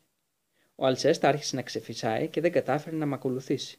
Πρέπει να σας πω ότι ο Αλσέστ είναι χοντρός που τρώει όλη την ώρα. Λοιπόν, όπως είναι φυσικό, αυτό τον εμποδίζει στο τρέξιμο, ιδίως όταν τρέχει μαζί μου, που είμαι πολύ δυνατός στα 40 μέτρα που είναι το μήκος της αυλής του σχολείου. Κάνε γρήγορα, Αλσέστ, είπα. Δεν μπορώ άλλο, μου απάντησε. Έκανε ένα σωρό ουφ, ουφ και σταμάτησε. Λοιπόν, και εγώ του είπα πως δεν έπρεπε να μείνουμε εκεί γιατί μπορεί να μας έβλεπαν και θα μας απαγόρευαν να φάμε γλυκό και υπήρχαν οι επιθεωρητές του σχολείου και θα μας έβαζαν στο μπουντρούμι και θα μας άφηναν εκεί με ψωμί και νερό. Μόλις τα άκουσα αυτό, ο Αλσέστ πήρε τόσο κουράγιο και άρχισε να τρέχει τόσο γρήγορα που δεν τον πρόφτυνα. Σταματήσαμε πολύ μακριά μετά τον μπακάλικο του κυρίου Κομπανί που είναι πολύ καλός και που η μαμά πηγαίνει και αγοράζει κομπό στα φράουλα που είναι απίθανη γιατί δεν έχει κουκούτσια. Δεν είναι σαν τα βερίκοκα. Εδώ είμαστε ήσυχα, είπε ο Αλσέστ και έβγαλε μπισκότα από την τσέπη και άρχισε να τα τρώει, γιατί όπως είπε, το τρέξιμο αμέσως μετά το φαγητό τον έκανε να πεινάσει. Ήταν πολύ καλή ιδέα σου, Αλσέστ, είπα. Όταν σκέφτομαι τους άλλους στο σχολείο να κάνουν αριθμητική, μου έρχονται τα γέλια. Και εμένα το ίδιο, είπε ο Αλσέστ και γελάσαμε. Όταν σταματήσαμε τα γέλια, ρώτησα τον Αλσέστ τι θα κάνουμε. Ξέρω κι εγώ, είπε ο Αλσέστ. Πάμε σινεμά. Και αυτό ήταν πολύ καλή ιδέα, αλλά δεν είχαμε λεφτά. Στις τσέπες μας βρήκαμε σπάγκο, μπύλε, δύο λαστιχάκια και ψίχουλα. Τα ψίχουλα δεν τα κρατήσαμε γιατί ήταν μέσα στην τσέπη του Αλσέστ και τα φάγε. Δεν βαριέσαι, είπα. Δεν πειράζει, ακόμα και χωρίς το σινεμά οι άλλοι θα ήθελαν πολύ να είναι μαζί μας. Βέβαια, είπε ο Αλσέστ. Στο κάτω-κάτω δεν έχω και τόση όρεξη να πάω να δω το σερίφι με το τρίπιο δολάριο. Βέβαια, είπα, δεν είναι παρά ένα καουμπόικο έργο. Και περάσαμε μπροστά από το σινεμά να δούμε τις φωτογραφίες. Έπαιζε και ένα Μίκι Mouse. Και γιατί να μην πάμε στο πάρκο, είπα, θα μπορούσαμε να κάνουμε μία μπάλα με χαρτιά και να προπονηθούμε. Ο Αλσέστ μου είπε πως δεν ήταν καθόλου κουτό αυτό, αλλά στο πάρκο υπάρχει φύλακας και άμα μας έβλεπε θα μας έβαζε στο μπουντρούμι με ψωμί και νερό. Και μόνο που το σκεφτόταν αυτό, ο Αλσέστ ένιωθε πείνα και έβγαλε ένα σάντουιτς με τυρί από την τσάντα του. Συνεχίσαμε να βαδίζουμε στο δρόμο και όταν ο Αλσέστ τελείωσε το σάντουιτς μου είπε: Οι υπόλοιποι στο σχολείο δεν θα το γλεντάνε βέβαια. Είναι αλήθεια, είπα, και ύστερα, όπως και να έχει το πράγμα, είναι πολύ αργά για να πάμε, θα μας τιμωρήσουν. Κοιτάξαμε τις βιτρίνες. Ο Αλσέστ μου εξήγησε τι υπήρχε στη βιτρίνα του μπακάλι και ύστερα σταθήκαμε μπροστά στη βιτρίνα του μαγαζιού με τα καλλιντικά, που είναι γεμάτη καθρέφτες. Και κάναμε ένα σωρό γκριμάτσες, αλλά φύγαμε γιατί είδαμε τους ανθρώπους του μαγαζιού να μας κοιτάζουν περίεργα. Στη βιτρίνα του ρολογά είδαμε την ώρα και ήταν ακόμα νωρίς. Απίθανα είπα. Έχουμε ακόμα καιρό να σπάσουμε πλάκα πριν γυρίσουμε σπίτι. Μια και είχαμε κουραστεί να περπατάμε, ο Αλσέστ μου πρότεινε να πάμε στο έρημο οικόπεδο, εκεί που δεν υπήρχε κανείς και δεν μπορούσαμε να καθίσουμε στο χώμα. Είναι πολύ καλό το οικόπεδο. Αρχίσαμε να παίζουμε ρίχνοντας πέτρες στα κουτιά από τις κονσέρβε. Και αργότερα, όταν βαρεθήκαμε, καθίσαμε και ο Αλσέστα άρχισε να τρώει ένα σάντουιτς με ζαμπόν, το τελευταίο που είχε στη σάκα. Στο σχολείο, είπε ο Αλσέστ, πρέπει τώρα να λύνουν προβλήματα. Όχι, είπα, τέτοια ώρα πρέπει να βγει καν διάλειμμα. Μα βρίσκεις ότι είναι ευχάριστα στο διάλειμμα, με ρώτησε ο Αλσέστ. Μπα, του απάντησα και άρχισα να κλαίω. Η αλήθεια είναι πως δεν ήταν και τόσο ευχάριστα να είμαστε εκεί μόνοι και να μην μπορούμε να κάνουμε τίποτα, να είμαστε υποχρεωμένοι να κρυβόμαστε. Και είχα δίκιο να θέλω να πάω στο σχολείο, έστω και με τα προβλήματα, και αν δεν είχα συναντήσει τον Αλσέστ, θα ήμουν στο διάλειμμα και θα παίζα μπύλε και κλέφτες και αστυνόμους, του είπα. Αυτό δεν του άρεσε του Αλσέστ. Δεν σου ζήτησα να έρθεις μαζί μου, μου είπε. Και ύστερα, αν είχες αρνηθεί να έρθεις, τότε και εγώ θα πήγαινα σχολείο, γιατί όλα αυτά, για όλα αυτά εσύ είσαι ο φταίχτης. Α, ναι, είπα στον Αλσέστ. Όπως λέει ο μπαμπάς στον κύριο Μπλεντούρ, που είναι γείτονάς μας και του αρέσει να πειράζει τον μπαμπά. Ναι, είπε ο Αλσέστ, όπως ο κύριος Μπλεντούρ απαντάει στον μπαμπά και αρχίσαμε να δερνόμαστε. Όταν σταματήσαμε, είχε αρχίσει να βρέχει. Φύγαμε λοιπόν τρέχοντας από το οικόπεδο, γιατί δεν υπήρχε μέρος να σταθούμε για να μην βραχούμε και η μαμά μου είχε πει πως δεν θέλει να στέκουμε κάτω από τη βροχή και εγώ την ακούω σχεδόν πάντα τη μαμά μου. Ο Αλσέστ και εγώ πήγαμε και σταθήκαμε μπροστά στη βιτρίνα του ρολογά. Έβρεχε πολύ δυνατά και ήμασταν μόνοι στο δρόμο. Δεν ήταν καθόλου ευχάριστα. Περιμέναμε έτσι την ώρα του γυρισμού σπίτι. Όταν φτάσαμε σπίτι, η μαμά μου είπε πως ήμουν χλωμό πολύ και φαινόμουν κουρασμένος, και αν ήθελα αύριο μπορούσα να μην πάω στο σχολείο. Εγώ αρνήθηκα και η μαμά με κοίταξε πολύ παραξενεμένη. Είναι που αύριο, όταν ο Αλσέθ και εγώ τους διηγηθήκαμε τι ωραία περάσαμε, οι συμμαθητές μας θα μας ζηλέψουν τρομερά. Επίσκεψη στον Ανιάν. Ήθελα να βγω να παίξω με τους φίλους μου, αλλά η μαμά μου είπε όχι, δεν θέλω να ακούσω κουβέντα και δεν της αρέσαν τα παιδιά που έκανα παρέα και κάναμε ένα σωρό ανοησίες όταν βρισκόμασταν μαζί και πως με είχαν προσκαλέσει να πάρω το απογευματινό μου στο Ανιάν, που είναι πολύ ευγενικό και καλό παιδί με καλή ανατροφή και θα έκανα πολύ καλά να τον έχω για παράδειγμα. Εγώ δεν είχα και τόσο όρεξη να πάω για το απογευματινό μου στο Ανιάν ούτε και να τον έχω για παράδειγμα, ο Ανιάν είναι πρώτος στην τάξη, χαϊδεμένος της δασκάλας, δεν είναι καλός φίλος, αλλά δεν το δέρνουμε συχνά γιατί φοράει γυαλιά. Εγώ θα προτιμούσα να πήγαινα στην πισίνα μαζί με τον Αλσέ, τον Ζωφρουά, τον Έντ και τους άλλους. Αλλά δεν γινόταν τίποτα. Η μαμά δεν αστειευόταν καθόλου και όπως και να έχει το πράγμα, εγώ υπακούω στη μαμά, ιδίως όταν δεν αστειεύεται καθόλου. Η μαμά με έλουσε, με χτένισε, μου είπε να βάλω το μπλε ναυτικό μου κουστούμι, εκείνο που έχει δίπλες στο παντελόνι, το άσπρο μεταξωτό που κάμισο και την γραβάτα με τις πίκες. Είχα ντυθεί όπως για το γάμο της ξαδελφής Ελβίρας, τότε που είχα αρρωστήσει μετά το φαΐ. «Τι κάνεις τέτοια μούτρα», μου είπε η μαμά. «Θα δεις που θα διασκεδάσεις πολύ με τον Ανιάν». Και βγήκαμε. Είχα μεγάλο φόβο μην τυχόν και συναντήσω κανένα φίλο. Θα με κοροϊδεύε να με έβλεπε ντυμένο έτσι.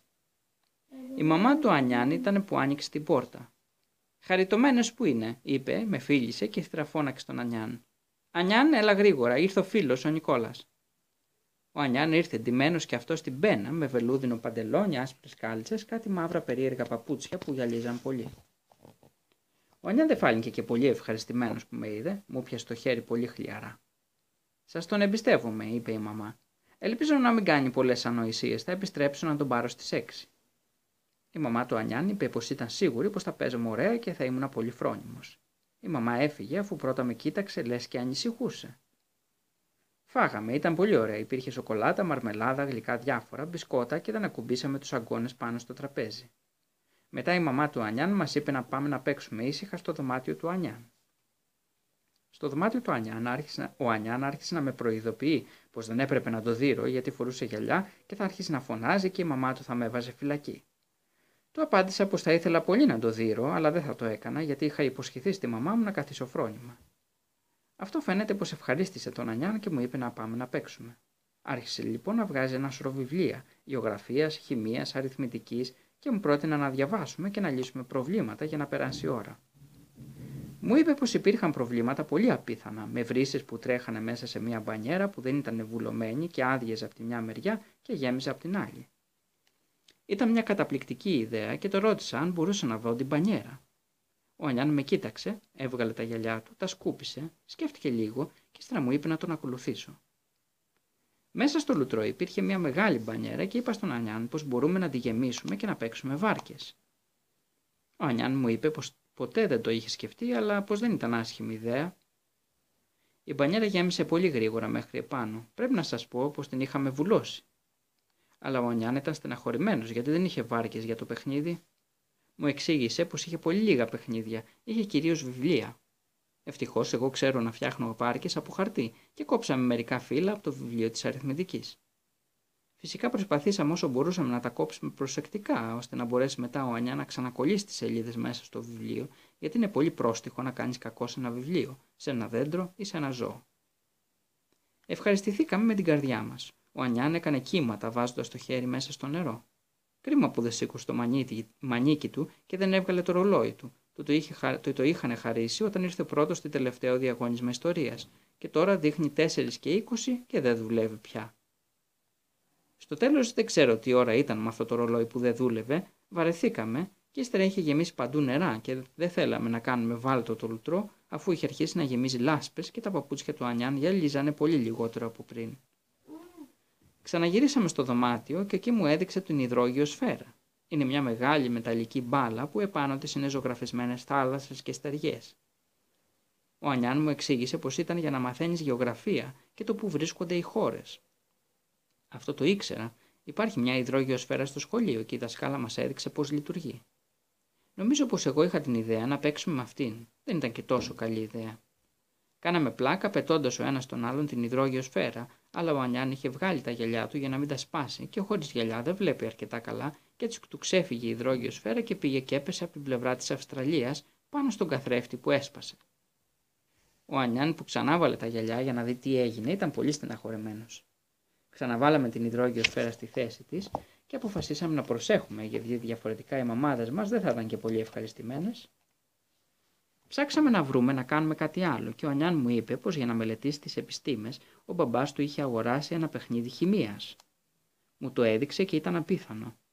Ήταν ένα χοντρό κουτί γεμάτο σωλήνες, περίεργα στρόγγυλα μπουκάλια, μικρά μπουκαλάκια γεμάτα υγρά με όλων των ειδών τα χρώματα. Υπήρχε επίσης ένα καμινέτο με ενόπνευμα. Ο Ανιάν μου είπε πως με όλα αυτά μπορούσαμε να κάνουμε πειράματα πολύ διδακτικά. Ο Ανιάν άρχισε να ρίχνει σκόνες και υγρά μέσα στους σωλήνες που αλλάζουν χρώματα. Γινόταν άλλοτε κόκκινο, άλλοτε μπλε και κάπου κάπου έβγαζε άσπρο καπνό. Τρομερά διδακτικό. Είπα στον Ανιάν πως έπρεπε να δοκιμάσουμε και άλλα πειράματα, ακόμα πιο διδακτικά, και ήταν σύμφωνος. Πήραμε λοιπόν το πιο μεγάλο μπουκάλι που βρήκαμε και ρίξαμε μέσα όλες τις σκόνες και τα υγρά που είχαμε. Και μετά πήραμε το καμινετάκι και βάλαμε να ζεστάνουμε το μπουκάλι. Στην αρχή δεν ήταν άσχημα, είχε αρχίσει να βγάζει αφρούς και ύστερα ένα μαύρο καπνό. Το πρόβλημα είναι πως ο καπνός δεν μυρίζει καθόλου αεραία και λέρωνε παντού.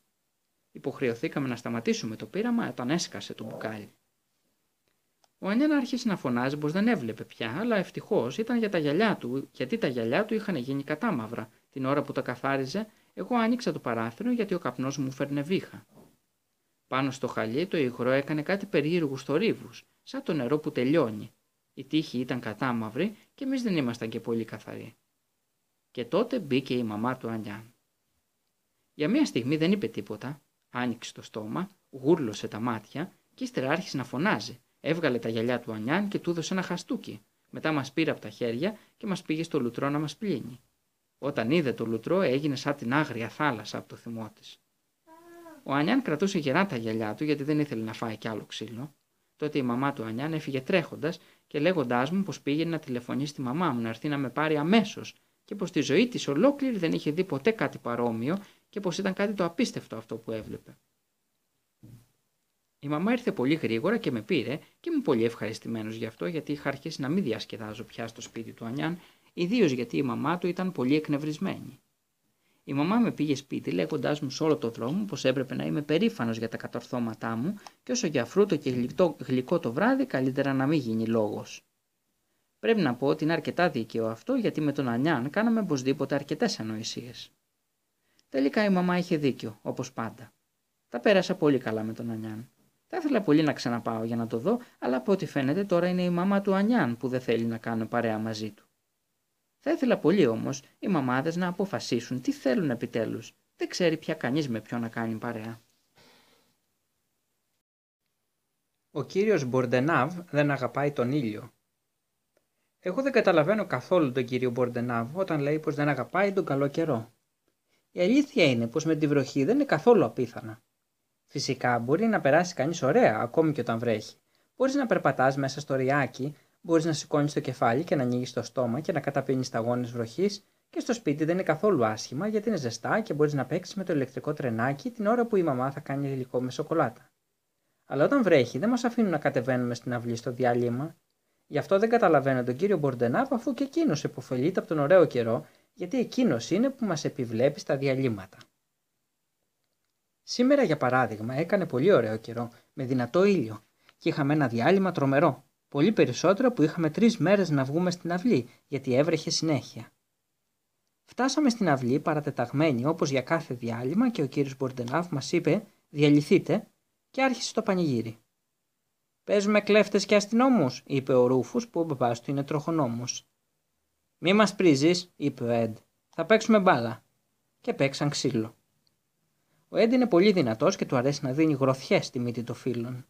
Ο Ρούφος δεν το περίμενε και έπεσε κάτω πάνω στον Αλσέστ που έτρωγε ένα σάντουιτς με μερμελάδα και το σάντουιτς έπεσε κάτω και ο Αλσέστ άρχισε να φωνάζει. Ο κύριος Μπορντενάβη ήρθε τρέχοντας, χώρισε τον Εντ και τον Ρούφους και τους έβαλε όρθιου στη μορία. Και το σάντουιτς μου, είπε ο Αλσέστ. Τι θα γίνει με το σάντουιτς μου; Θέλεις να πας στη μορία μαζί τους κι εσύ, απάντησε ο κύριος Μπορντενάβ. Όχι, εγώ θέλω το σάντουιτς με τη μερμελάδα, είπε ο Αλσέστ. Ο κύριος Μπορντενάβ έγινε κατακόκκινος και άρχισε να ξεφυσάει από τη μύτη, όπως κάθε φορά που είναι αγριεμένος, αλλά δεν μπόρεσε να συνεχίσει την κουβέντα με τον Αλσέστ γιατί ο Μεξάν με τον Ζωακίμ δερνόντουσαν. Δώσ' μου πίσω την πύλια μου, έκανε ζαβολιά, φώναξε ο Ζωακίμ και τραβούσε τη γραβάτα του Μεξάν και εκείνος του δίνε καρπαζιές. Τι γίνεται εδώ, ρώτησε ο κύριος Μπορντενάβ. Του Γιωακίμ δεν του αρέσει να χάνει, γι' αυτό φωνάζει. Αν θέλετε, μπορώ να του δώσω μια γροθιά στη μύτη, είπε ο Εντ που είχε πλησιάσει για να δει. Ο κύριος Μπουρντενάβ κοίταξε τον Εντ ξαφνιασμένος. Νόμιζα πως ήσουν τιμωρία, είπε. Α, ναι, είναι αλήθεια, είπε ο Εντ και γύρισε στη θέση του, ενώ ο Μεξάν γινόταν όλο και πιο κόκκινος γιατί ο Ζωακίμ συνέχισε να τραβάει την γραβάτα και ο κύριος Μπουρντενάβ τους έστειλε και τους δύο τιμωρία μαζί με τους άλλους. Και το σάντουιτς με τη μερμελάδα, ρώτησε ο Αλσέστ που έτρωγε ένα σάντουιτς με μερμελάδα. Μα αφού τρώ σάντουιτς με μερμελάδα, είπε ο κύριος Μπορντενάβ. Τι σημασία έχει, φώναξε ο Αλσέστ. Κουβαλάω τέσσερα για το διάλειμμα και θέλω να τρώω τέσσερα σάντουιτς. Ο κύριος Μπορντενάβ δεν πρόλαβε να θυμώσει γιατί στο μεταξύ έφαγε μία με την μπάλα στο κεφάλι. Ποιος το έκανε αυτό, φώναξε ο κύριος Μπορντενάβ κρατώντας το κεφάλι του. Ο Νικόλας, κύριε, τον είδα, είπε ο Ανιάν. Ο Ανιάν είναι πρώτος στην τάξη και χαϊδεμένος της δασκάλας. Εμείς δεν τον αγαπάμε και πάρα πολύ. Είναι καρφί και βουτυρομπεμπέ, αλλά φοράει γυαλιά και δεν μπορούμε να το δίνουμε τόσο συχνά όσο θα θέλαμε. Βρωμοκάρφαρε, φώναξα. Αν δεν φορούσε γυαλιά, θα σου δυναμία. Ο Ανιάν άρχισε να κλαίει, λέγοντας πως ήταν πολύ δυστυχισμένος και θα πέθαινε, και ύστερα άρχισε να κυλιέται χάμω. Ο κύριος Μπορντενάβ με ρώτησε αν είναι αλήθεια πως εγώ πέταξα την μπάλα και του είπα πως ναι και πως παίζαμε μίλα και δεν πέτυχα τον κλωτέρ και δεν έφταιγα εγώ γιατί δεν είχα καμία όρεξη να κυνηγήσω τον κύριο Μπορντενάβ. Δεν θέλω να παίζετε τέτοια άγρια παιχνίδια, θα κρατήσω την μπάλα και εσύ θα πας στη μορία με τους άλλους, μου είπε ο κύριος Μπορντενάβ. Εγώ του είπα πως ήταν πολύ άδικο αυτό. Ο Ανιάν μου έκανε όχ όχ και φαινόταν πολύ ευχαριστημένος και έφυγε με το βιβλίο του. Ο Ανιάν δεν παίζει στα διαλύματα, κουβαλάει ένα βιβλίο και ξαναφρεσκάρει τα μαθήματα. Είναι τρελός αυτός ο Ανιάν. Λοιπόν, τι θα γίνει με το σάντουιτς με τη μερμελάδα, ρώτησε ο Αλσέστ. Τρώω το τρίτο μου.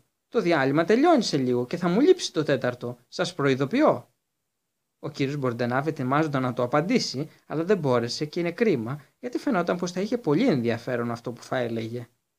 Δεν μπόρεσε να το απαντήσει γιατί ο Ανιάν βρισκόταν στο χώμα και έβγαζε άναρθρες κραυγές. «Τι έχεις πάλι» ρώτησε ο κύριος Μπορντενάβ. «Ο Ζωφρουά με έσπρωξε τα γυαλιά μου, πεθαίνω» είπε ο Ανιάν που μιλούσε όπως ένα φιλμ που είδα όταν οι άνθρωποι ενός υποβρυχίου που δεν μπορούσε να αναδυθεί σωζόντουσαν τελευταία στιγμή, αλλά το υποβρύχιο πήγε στον πάτο. «Μα όχι κύριε, δεν είναι ο Ζωφρουά. Ο Ανιάν έπεσε μόνος του, δεν μπορεί να σταθεί στα πόδια του», είπε ο Εντ. Τι ανακατεύεσαι, ρε, ρώτησε ο Ζωφρά. Δεν σε κάλεσε κανείς, εγώ τον έσπρωξα και έπειτα τι έγινε. Ο κύριος Μπορντενάβ έβαλε τις φωνές στον Έντ να γυρίσει στη θέση του και είπε στο Ζωφρουά να πάει και αυτός μαζί τιμωρία. Ύστερα σήκωσε τον Ενιάντα που έτρεχε αίμα από τη μύτη του και έκλαιγε και τον πήγε στο φαρμακείο.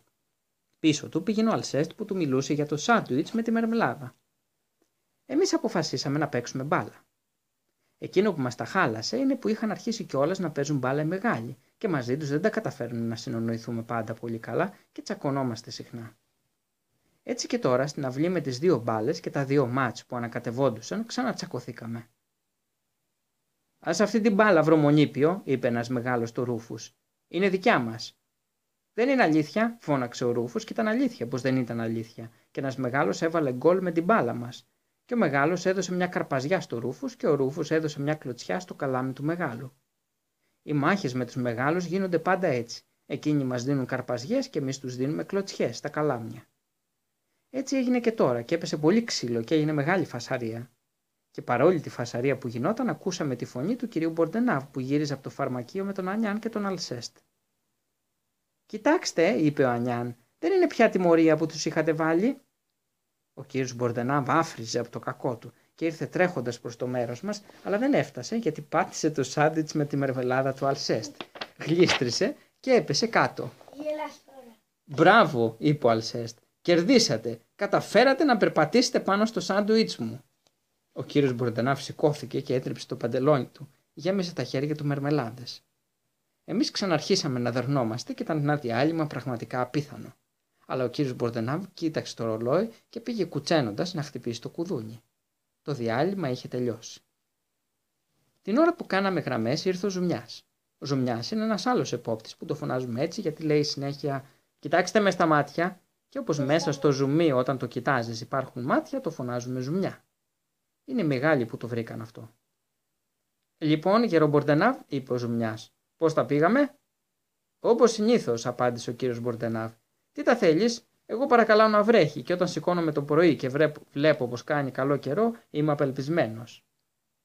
Όχι, μα την αλήθεια, δεν το καταλαβαίνω τον κύριο Μπορντενάβ όταν λέει πως δεν αγαπάει τον ήλιο. Επειδή, επειδή Φεύγω από το σπίτι.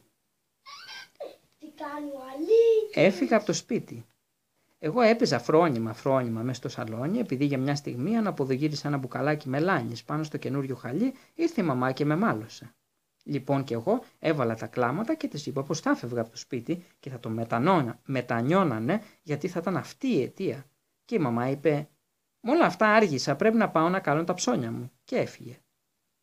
Ανέβηκα στο δωμάτιο να πάρω τα απαραίτητα πράγματα για το ταξίδι.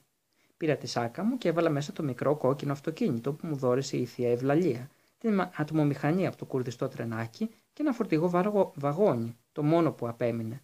Τα άλλα σπάσαμε. Και ένα κομμάτι σοκολάτας που είχα αφήσει για το απόγευμα.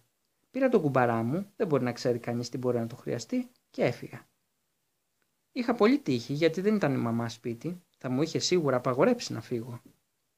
Μόλις βρέθηκα στο δρόμο, άρχισα να τρέχω. Η μαμά και ο μπαμπάς θα πονέσουν πολύ.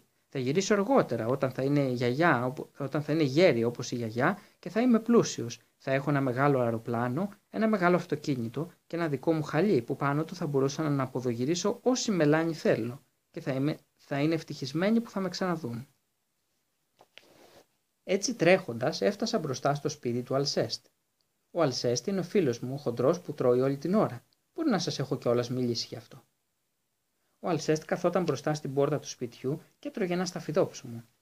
Του εξήγησα πως είχα φύγει από το σπίτι και το ρώτησα αν ήθελε να έρθει μαζί μου. Όταν θα γυρίσουμε μετά από χρόνια, του είπα, θα είμαστε πολύ πλούσιοι, με αεροπλάνα και αυτοκίνητα και οι μπαμπάδες και οι μαμάδες μας θα είναι τόσο ευχαριστημένοι που μας, θα μας ξαναδούν που δεν θα μας ξαναμαλώσουν ποτέ. Αλλά ο Αλσέστ δεν είχε όρεξη να έρθει. Μήπως τρελάθηκες, μου είπε. Η μαμά μου φτιάχνει ένα καταπληκτικό στιφάδο για το βράδυ. Δεν μπορώ να φύγω. Λοιπόν το χαιρέτησα κι εγώ και ο Αλσέστ μου έκανε γεια με το χέρι που ήταν ελεύθερο. Το άλλο ήταν απασχολημένο να σπρώχνει το σταφιδόψιμο στο στόμα. Έστρεψα στη γωνία του δρόμου και σταμάτησα για λίγο γιατί ο Αλσέστ μου άνοιξε την όρεξη και έφαγα το κομμάτι σοκολάτας. Αυτό θα μου δώσει δυνάμεις για το ταξίδι. Ήθελα να πάω από μακριά, πολύ μακριά, εκεί που ο μπαμπάς και η μαμά δεν θα μπορούσαν να με βρουν, στην Κίνα ή στο, στην Αρκασόν, όπου είχαμε περάσει τη διακοπές την τελευταία χρονιά και που είναι πολύ μακριά από εμά, στη θάλασσα που έχει και στρίδια. Αλλά για να πάω πολύ μακριά έπρεπε να αγοράσω αυτοκίνητο ή αεροπλάνο. Κάθισα στην άκρη του πεζοδρομίου, έσπασα το κουμπαρά και μέτρησα τα ψηλά. Για αυτοκίνητο και για αεροπλάνο πρέπει να πω ότι δεν ήταν αρκετά. Λοιπόν και εγώ μπήκα σε ένα ζαχαροπλαστείο και αγόρασα ένα κλέρ με σοκολάτα που ήταν πράγματι πολύ καλό. Όταν το έφαγα αποφάσισα να συνεχίσω με τα πόδια. Βέβαια έτσι θα αργήσω, αλλά μια και δεν έχω να γυρίσω σπίτι ούτε να πάω σχολείο, έχω όλο τον καιρό. Δεν είχα σκεφτεί ακόμα το σχολείο και είπα στον εαυτό μου πως αύριο η δασκάλα θα έλεγε στην τάξη. Ο φουκαρά ο Νικόλας έφυγε μόνος κατάμονος για να πάει πολύ μακριά και θα γυρίσει πολύ πλούσιος με ένα αεροπλάνο και ένα αυτοκίνητο. Και όλος ο κόσμος θα μιλάει για μένα και θα ανησυχεί και ο Αλσέστ και θα μετανιώνει που δεν ήρθε μαζί μου. Θα είναι απίθανο. Συνέχισα να περπατάω, αλλά άρχισα να κουράζομαι και ύστερα δεν γινόταν και πολύ γρήγορα το ταξίδι μου. Πρέπει να σας πω ότι δεν έχω αρκετά μακριές γάμπες όπως ο φίλος μου ο Μεξάν, αλλά δεν μπορώ να το ζητήσω από το Μεξάν να μου δανείσει τις δικές του. Αλλά αυτό μου έδωσε μια ιδέα. Μπορούσα να ζητήσω από ένα φίλο να μου δανείσει το ποδήλατό του. Εκείνη την ώρα ακριβώς περνούσα μπροστά από το σπίτι του Κλωτέρ. Ο Κλωτέρ είχε ένα υπέροχο ποδήλατο, κατακίτρινο και γυαλιστερό, αλλά υπάρχει ένα σοβαρό πρόβλημα. Είναι που ο Κλωτέρ δεν δανείζει τα πράγματά του. Χτύπησα το κουδούνι της πόρτας του Κλωτέρ και μου άνοιξε ο ίδιος. Για κοίτα, ο Νικόλας, είπε. Τι θέλεις, το ποδήλατό σου, του είπα, και ο Κλωτέρ μου κλείσει την πόρτα. Ξαναχτύπησα και καθώς ο Κλωτέρ δεν άνοιγε, συνέχισε να πατάω με το δάχτυλο το κουδούνι συνέχεια. Μέσα στο σπίτι άκουσα τη μαμά του Κλωτέρ που φώναζε. Κλωτέρ, πήγαινε να ανοίξεις επιτέλους αυτή την πόρτα. Και ο Κλωτέρ άνοιξε, αλλά δεν φαινόταν και πολύ ευχαριστημένος να με βλέπει να στέκομαι ακόμα εκεί. Χρειάζομαι το ποδήλατό σου, Κλωτέρ, του είπα. Έφυγα από το σπίτι και ο μπαμπάς και η μαμά θα λυπηθούν και θα ξαναγυρίσω μετά από πολλά χρόνια και θα είμαι πλούσιος με ένα αυτοκίνητο και ένα αεροπλάνο. Ο Κλωτέρ μου απάντησε πως μπορούσα να έρθω να το δω στο γυρισμό όταν θα είμαι πλούσιος και τότε θα μου πουλούσε το ποδήλατό του. Δεν με εξυπηρετούσε και πολύ αυτό που είπε ο Κλωτέρ, αλλά σκέφτηκα πως έπρεπε να βρω λεφτά. Με τα λεφτά θα μπορούσα να αγοράσω το ποδήλατό του. Ο Κλωτέρ αγαπάει πολύ τα λεφτά. Αναρωτήθηκα πώ μπορούσα να βρω λεφτά. Να δουλέψω δεν μπορούσα, ήταν αργά. Βράδιαζε κιόλας. Λοιπόν, σκέφτηκα να πουλήσω τα παιχνίδια που είχα στη σάκα μου. Το αυτοκίνητο της θείας Ευλαλίας και την ατμομηχανή και το φορτηγό βαγόνι, που είναι το μόνο που μου έμεινε, γιατί τα υπόλοιπα έχουν σπάσει. Απ' την άλλη μεριά του δρόμου είδα ένα μαγαζί με παιχνίδια. Σκέφτηκα πως ίσως να τους ενδιαφέρει να αγοράσουν το αυτοκινητάκι και το τρενάκι. Μπήκα στο μαγαζί και ένας πολύ καλός κύριος μου χαμογέλασε και μου είπε: Θέλεις να αγοράσεις τίποτα μικρούλι, μπίλιες, καμιά μπάλα; Του είπα πως δεν ήθελε να αγοράσω απολύτως τίποτα και πως ήθελα να του πουλήσω παιχνίδια. Και αφού άνοιξα τη σάκα μου, έβγαλα και ακούμπησα στο πάτωμα μπροστά στο ταμείο το αυτοκίνητο και το τρένο και το βαγόνι.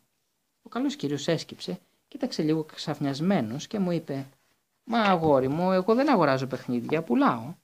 Τότε και εγώ το ρώτησα πού έβρισκε τα παιχνίδια που πουλούσε, γιατί με ενδιέφερε. Μα, μου απάντησε ο κύριος, δεν τα βρίσκω, τα αγοράζω.